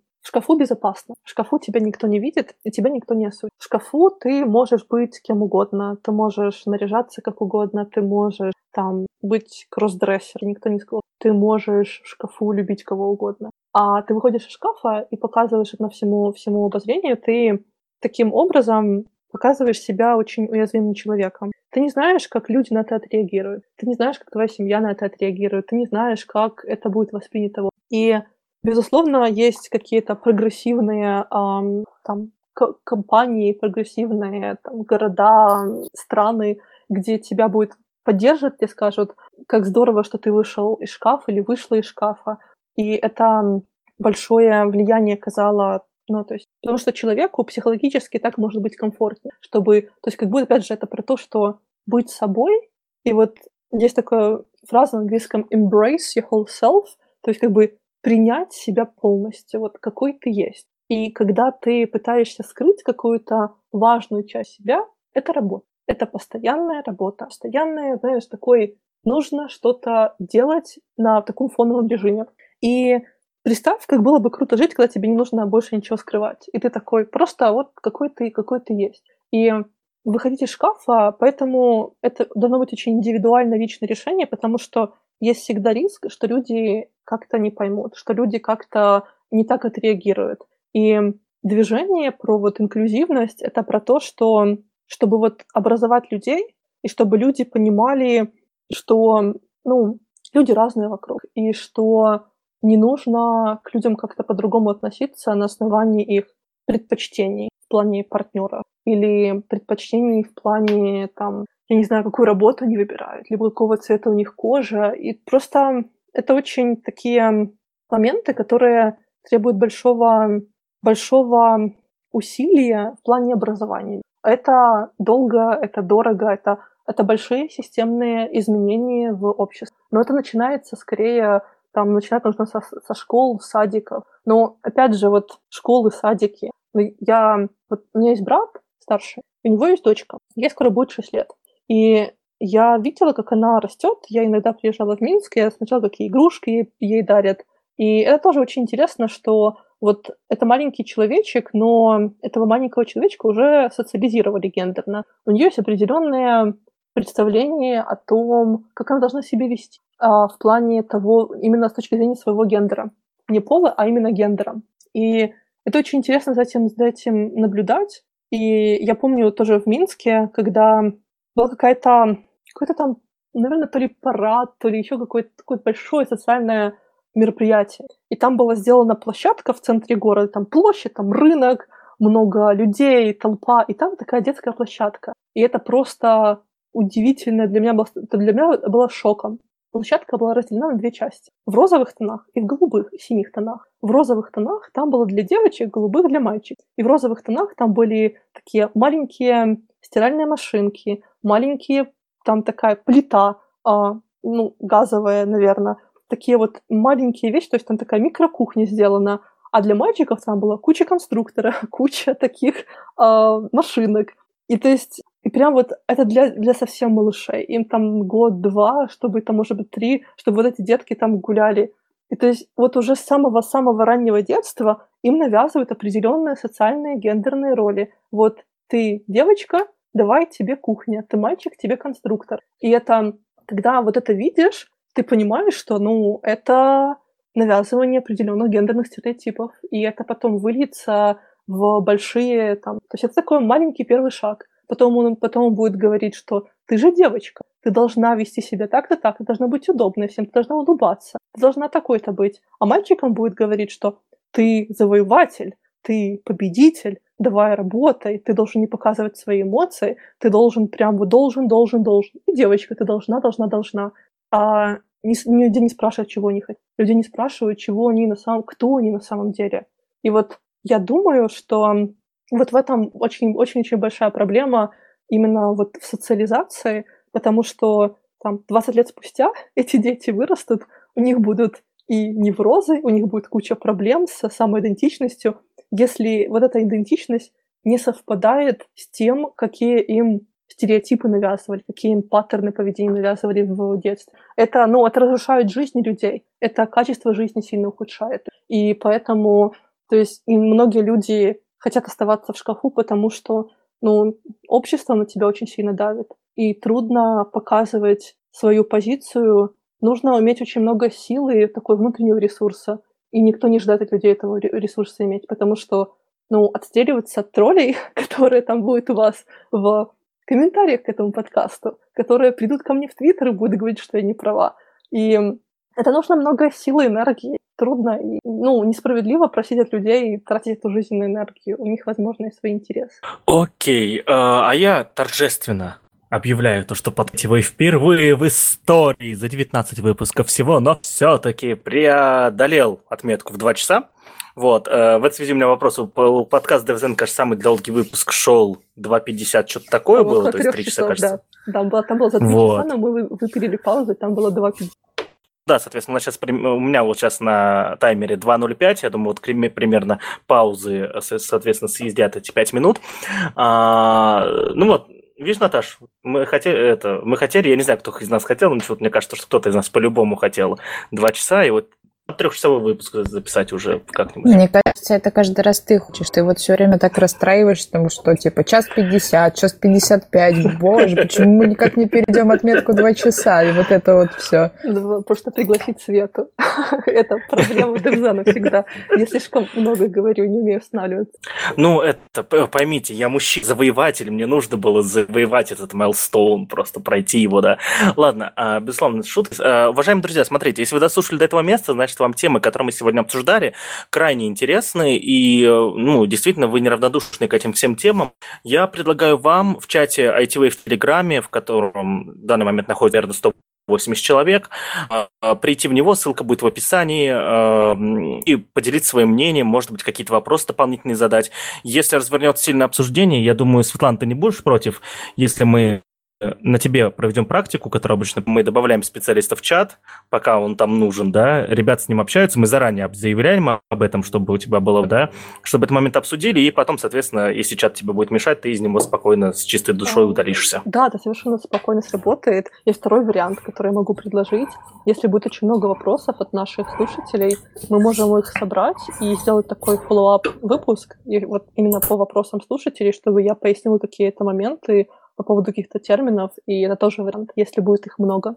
Да, этот, этот вариант я тоже хотел предложить следующим. Если действительно, ну, мы поймем по количеству контента, который надо будет сотворить, это достаточно ли в тексте, или надо отдельный выпуск, мы попозже еще раз позовем Светлану, возможно, какого-нибудь еще другого специалиста по этой теме, э, посмотрим, как это все будет ложиться. Конкретно эта штука уже сработала. После подкаста с Владом Андреевым про менеджмент э, пришли люди и начали спрашивать про конкретные э, инструменты для менеджмента, менеджмента, да. Вот, я на эти вопросы не мог ответить, был занят, но Наташа, насколько я видел, Наташа и Полина Левченко в этом отстрелялись, да, закрыли эту тему, вроде бы человек остался доволен, но я думаю, что мы однозначно сделаем выпуск про э, конкретно а, именно инструменты, да, продукты и так далее, и будет ли это с Владом Андреевым и с кем-то другим, это решим попозже. Вот. Э, но думаю, что тему с diversity на сегодня надо заканчивать. И я перед, перед окончанием выпуска, как обещал, хочу рассказать о том, что мы совсем недавно сделали а, онлайн-конференцию по машинному обучению. То есть томская команда ITV собирались сделать ее 4 апреля в, в офлайне еще, да. Э, мы начали, запланировали эту конференцию еще в, в декабре, кажется. Хотели сделать конференцию в офлайне в Томске про машинное обучение, нашли докладчиков. Ну и по понятным всем известным причинам эта конференция в офлайне не состоялась, и мы провели онлайн, соответственно, нашло больше двух часов. Э, ссылку на видео я приложу в описании обязательно. Э, на этой конференции Алексей Леухин рассказывал про биоинспирированные системы, как машинное обучение, соответственно, сегодня помогает э, забыл слово, проводить эксперименты с имитацией деятельности работы мозга да, то есть как ребята там генерируют серотонин или что-то такое, ну, подробности все у Алексея э, в этом видео. И был еще а, Артем Осинцев, который к нам позже придет подкаст ITV, будет у нас обязательно выпуск про железки. Вот, рассказывал про машинное обучение и какие устройства делаются для того, чтобы э, использовать готовые модели э, на готовые, готовые модели э, вместе с Raspberry Pi, с Arduino, там тоже все это есть в докладе. То интересного, это даже не интересно, это странно, и я давно не пересекался с таким уровнем э, дебилизма, простите меня, пожалуйста. Вот, э, что произошло? Э, произошла страшная вещь, э, конференцию, соответственно, пусть на себя организацию взяла наша томская команда, ребята там совсем недавно стали командой, и они вот учатся только делать мероприятия. Это у них было первым мероприятием в онлайне. И ребята придумали формат аквариума, а, что, что это за формат? Это формат, который предполагает а, то, что на коле, на звонке, да, все э, все желающие участники могут присутствовать и, соответственно, задавать свои вопросы спикерам. Более того, такой формат аквариум, я сам буду участвовать в нем как участник, да, в, в, эту субботу будет, соответственно, подобный формат про, про разработку через тестирование, через, про ТДД, вот, от какой другой организации, забыл от кого, к сожалению, вот, ну, то есть формат нормальный, формат здоровый, формат живой.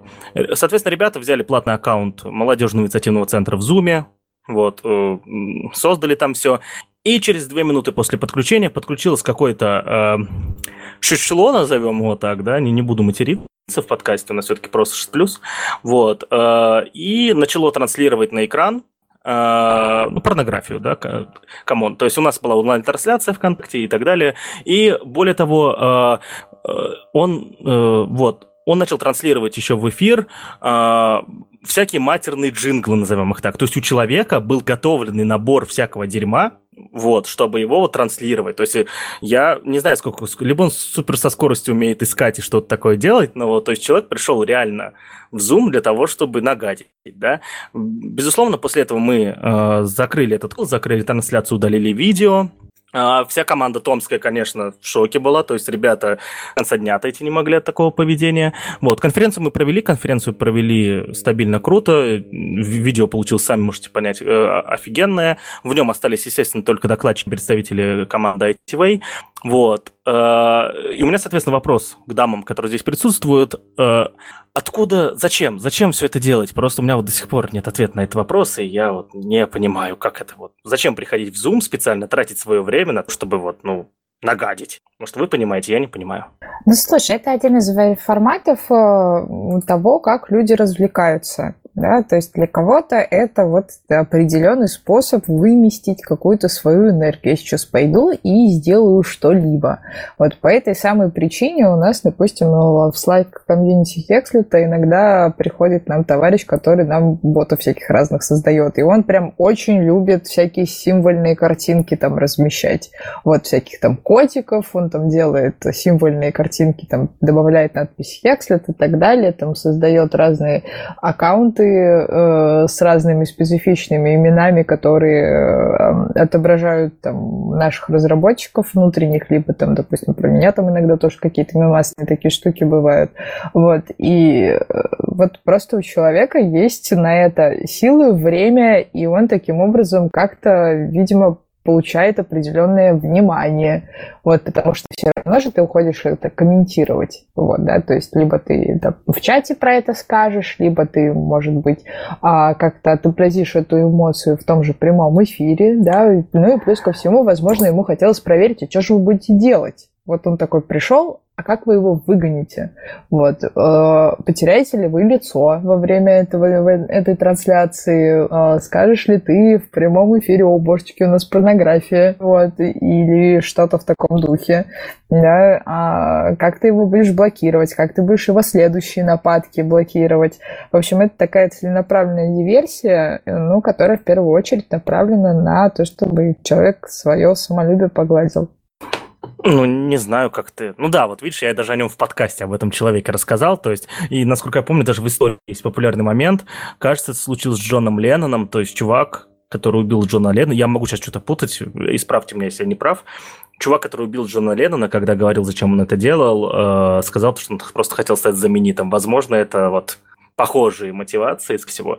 Ну, ну, ну, в общем, это крайне странно, и я, мы, мы когда после этой ситуации решили пересоздать Zoom, поняли то, что в Zoom, если ты нельзя настроить полноценным, а, полноценно так, чтобы люди, приходящие, а, ну, как-то удобно было э, им находиться в формате аквариума, но при этом, чтобы ограничить их возможность шаринга и так далее, всякого э, непотребного, может, мы просто настройками не разобрались, поэтому закрыли просто в итоге видеокол, но вот, к сожалению, вот так оно происходит. Более того, после этого мне кто-то рассказывал, Возможно, это... Почему-то мне кажется, что это была Наташа ты, но мы с тобой не виделись, потому что все мы э, соблюдаем самоизоляцию. Значит, я это где-то слышал о том, что э, действительно сейчас происходит вот такой, э, после, вместе с бумом, с бумом зума произошла ситуация, то, что реально появился огромный набор э, этих людей, которые по открытым айдишникам э, колов переходят и творят всякую дичь.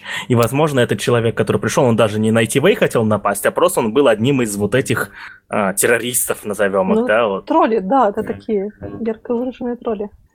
Ну, знаешь, сейчас уже Zoom предпринимает все возможные и невозможные меры для того, чтобы это исключить, да, они теперь поменяли форматы ссылок, по которым откры... открываются доступы к вебинарным комнатам и комнатам конференций. Теперь э, галочка по входа по паролю обязательно для всех конференций. Это случилось после того, как у них случилась утечка переговоров. Вот. Ну, вот поэтому последние там несколько дней как раз у Zoom в плане защиты меры предпринимаются. Это уже хорошо. Вот. Но это, знаешь, это сравнимо с тем, как люди ходят в комментарии ругаться. Вот примерно та же самая история. Казалось бы, зачем ты это делаешь, но тем не менее большое количество людей уходит в комментарии что-то поделать. Ну, ты и сам прекрасно эту историю помнишь, вот это э, отсылка к статье про Питер, которую, которую ты сделал. Вот.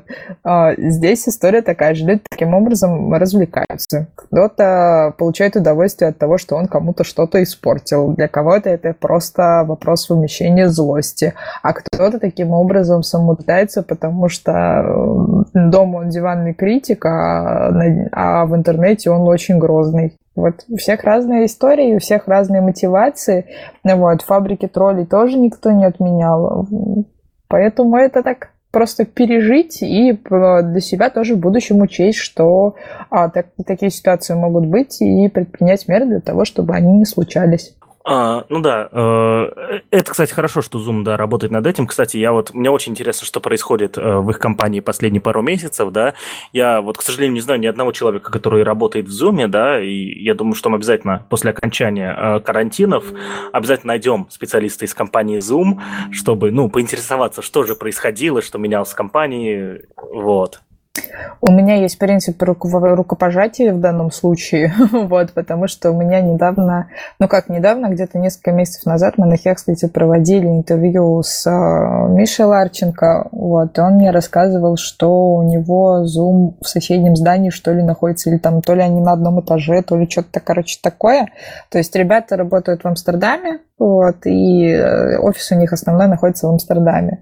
Вот, ну, пожалуй, самая большая проблема, с которой сталкивается Zoom, это то, что инвесторы путают их с китайцами.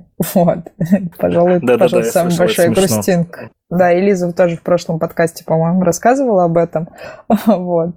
Ну, и, кстати, вариант того, что мы можем кого-то из Zoom найти, в принципе, довольно-таки высок, потому что там большое количество как-то это у них называется, не иммигранты, а как-то по-другому, не помню как. Вот, может, Света подскажет, я не помню. А, какой там точный термин идет. Вот это как раз те, кто переехал, они э, живут на территории какой-то страны, но они э, не резиденты, по-моему, это как-то у них вот так вот считывается. Вот, и вот в Амстердаме таких вот ребят очень много, которые приезжают туда работать программистами э, в какие-то компании, в офисы, офисы которых находятся именно там. Это, то есть они там временно работают, потому что им же нужна рабочая виза, если они переехали? А, если, в общем, у них есть а, два, две категории. Вот если ты переехал из другой страны, у них есть там определенная категоризация. А, и когда мы с Мишей общались на эту тему, вот скорее вот давненько это было, в феврале 14 февраля, вот если быть точным, мы с ним на эту тему разговаривали, а, и он там объясняет, как это вообще происходит в Амстердаме, как это происходит в Нидерландах и какие есть особенности по миграции туда. Вот, то есть они туда приезжают, это не то чтобы рабочая виза, но что-то типа, это не вид на жительство, вот сейчас вот точно не скажу. Есть вот. такая штука, называется Blue Card, и это ну, это виза, ну, это вид на жительство. Вот. Но если по-другому, есть просто такая штука, называется Digital Nomad. Это такая концепция людей, которые просто путешествуют по миру и фрилансят и работают удаленно. И они могут в разных странах жить какое-то время. Уважаемые дамы, я думаю, мы обязательно сделаем выпуск про э, релокацию, миграцию и так далее. По поводу Zoom, кстати, он же, это же был создатель WebEx, который был куплен Cisco. Он какое-то время работал в Cisco, а, и потом он ушел и основал Zoom маленький мир. Я это узнал, и кажется, тоже от Света из подкаста DevZen. А, ну, в общем, смотрите, э, самая главная мысль, друзья, обязательно посмотрите видео, да, то есть э, видео, хоть и про машинное обучение, но все человеческим языком, то есть э, не, не обязательно иметь э, большой айтишный программистский бэкграунд, мне кажется, вообще не надо бэкграунда иметь, чтобы посмотреть это видео. Вот. Э, безусловно, машинное обучение – это одна из больших отраслей в IT, она будет расти дальше и развиваться. Вот. И не будьте зашкварными людьми. А, Света, коль у нас сегодня человек из DevZen, то у нас будет последний, э, последнее слово гостю, да? А, про пиар что-нибудь. Э, расскажи, почему стоит ли молодым людям слушать, молодым специалистам слушать DevZen, и почему его обязательно нужно слушать взрослым, ну, как ну, практикующим уже программистам. Вот. Такая, ну и что-нибудь так, еще. Так приятно. Мне дают слово. Обычно я даю слово гостям. А, это классно. А, во-первых, хочу сказать спасибо, то, что пригласили. А, мне очень приятно было здесь быть и рассказать вам про всякие концепции, про diversity, инклюзивность. Вот, я думаю, то, что вы делаете, вообще изначально, когда я слышала и смотрела про концепцию подкаста, она мне очень понравилась, и я решила, что нужно помогать этому подкасту развиваться и рассказать о пошире, поэтому я обязательно добавлю ссылочку на этот выпуск в DevZen. Вот. Прорекламировать что-то? Ну, я могу прорекламировать DevZen, подкаст, в котором мы говорим тоже про разные айтишные темы, и это подкаст, который выходит каждую... Мы записываем его каждую субботу, выходит каждое воскресенье, и он разнообразный. Он начинался скорее... Это, кстати, по поводу инклюзивности. Если вы посмотрите на ранние выпуски Девзена, вы можете заметить, насколько мы все там ведущие токсичны. Как мы говорим, как мы выражаем свои мысли.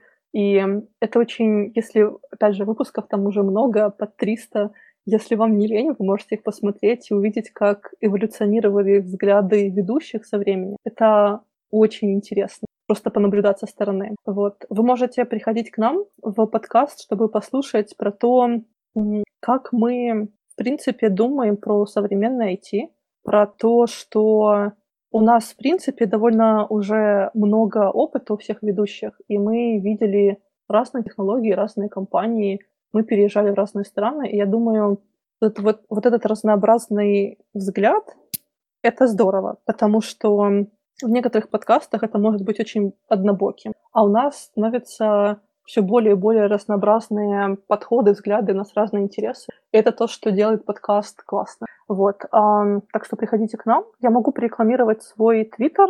А, оба русскоязычные и англоязычные. Мой англоязычный — это S. Башко, Божико, и англоязыч... а, это англоязычный. И русскоязычный — это а, Светлямда. Вот, мне показалось это очень забавным именем, как Света и Лямда, и если их соединить, то будет Свет Лямда. Вот я добавлю а, все, наверное, в эти шоу-ноты. Что еще порекламировать? Ну, я могу сказать только пожелание, напутствие.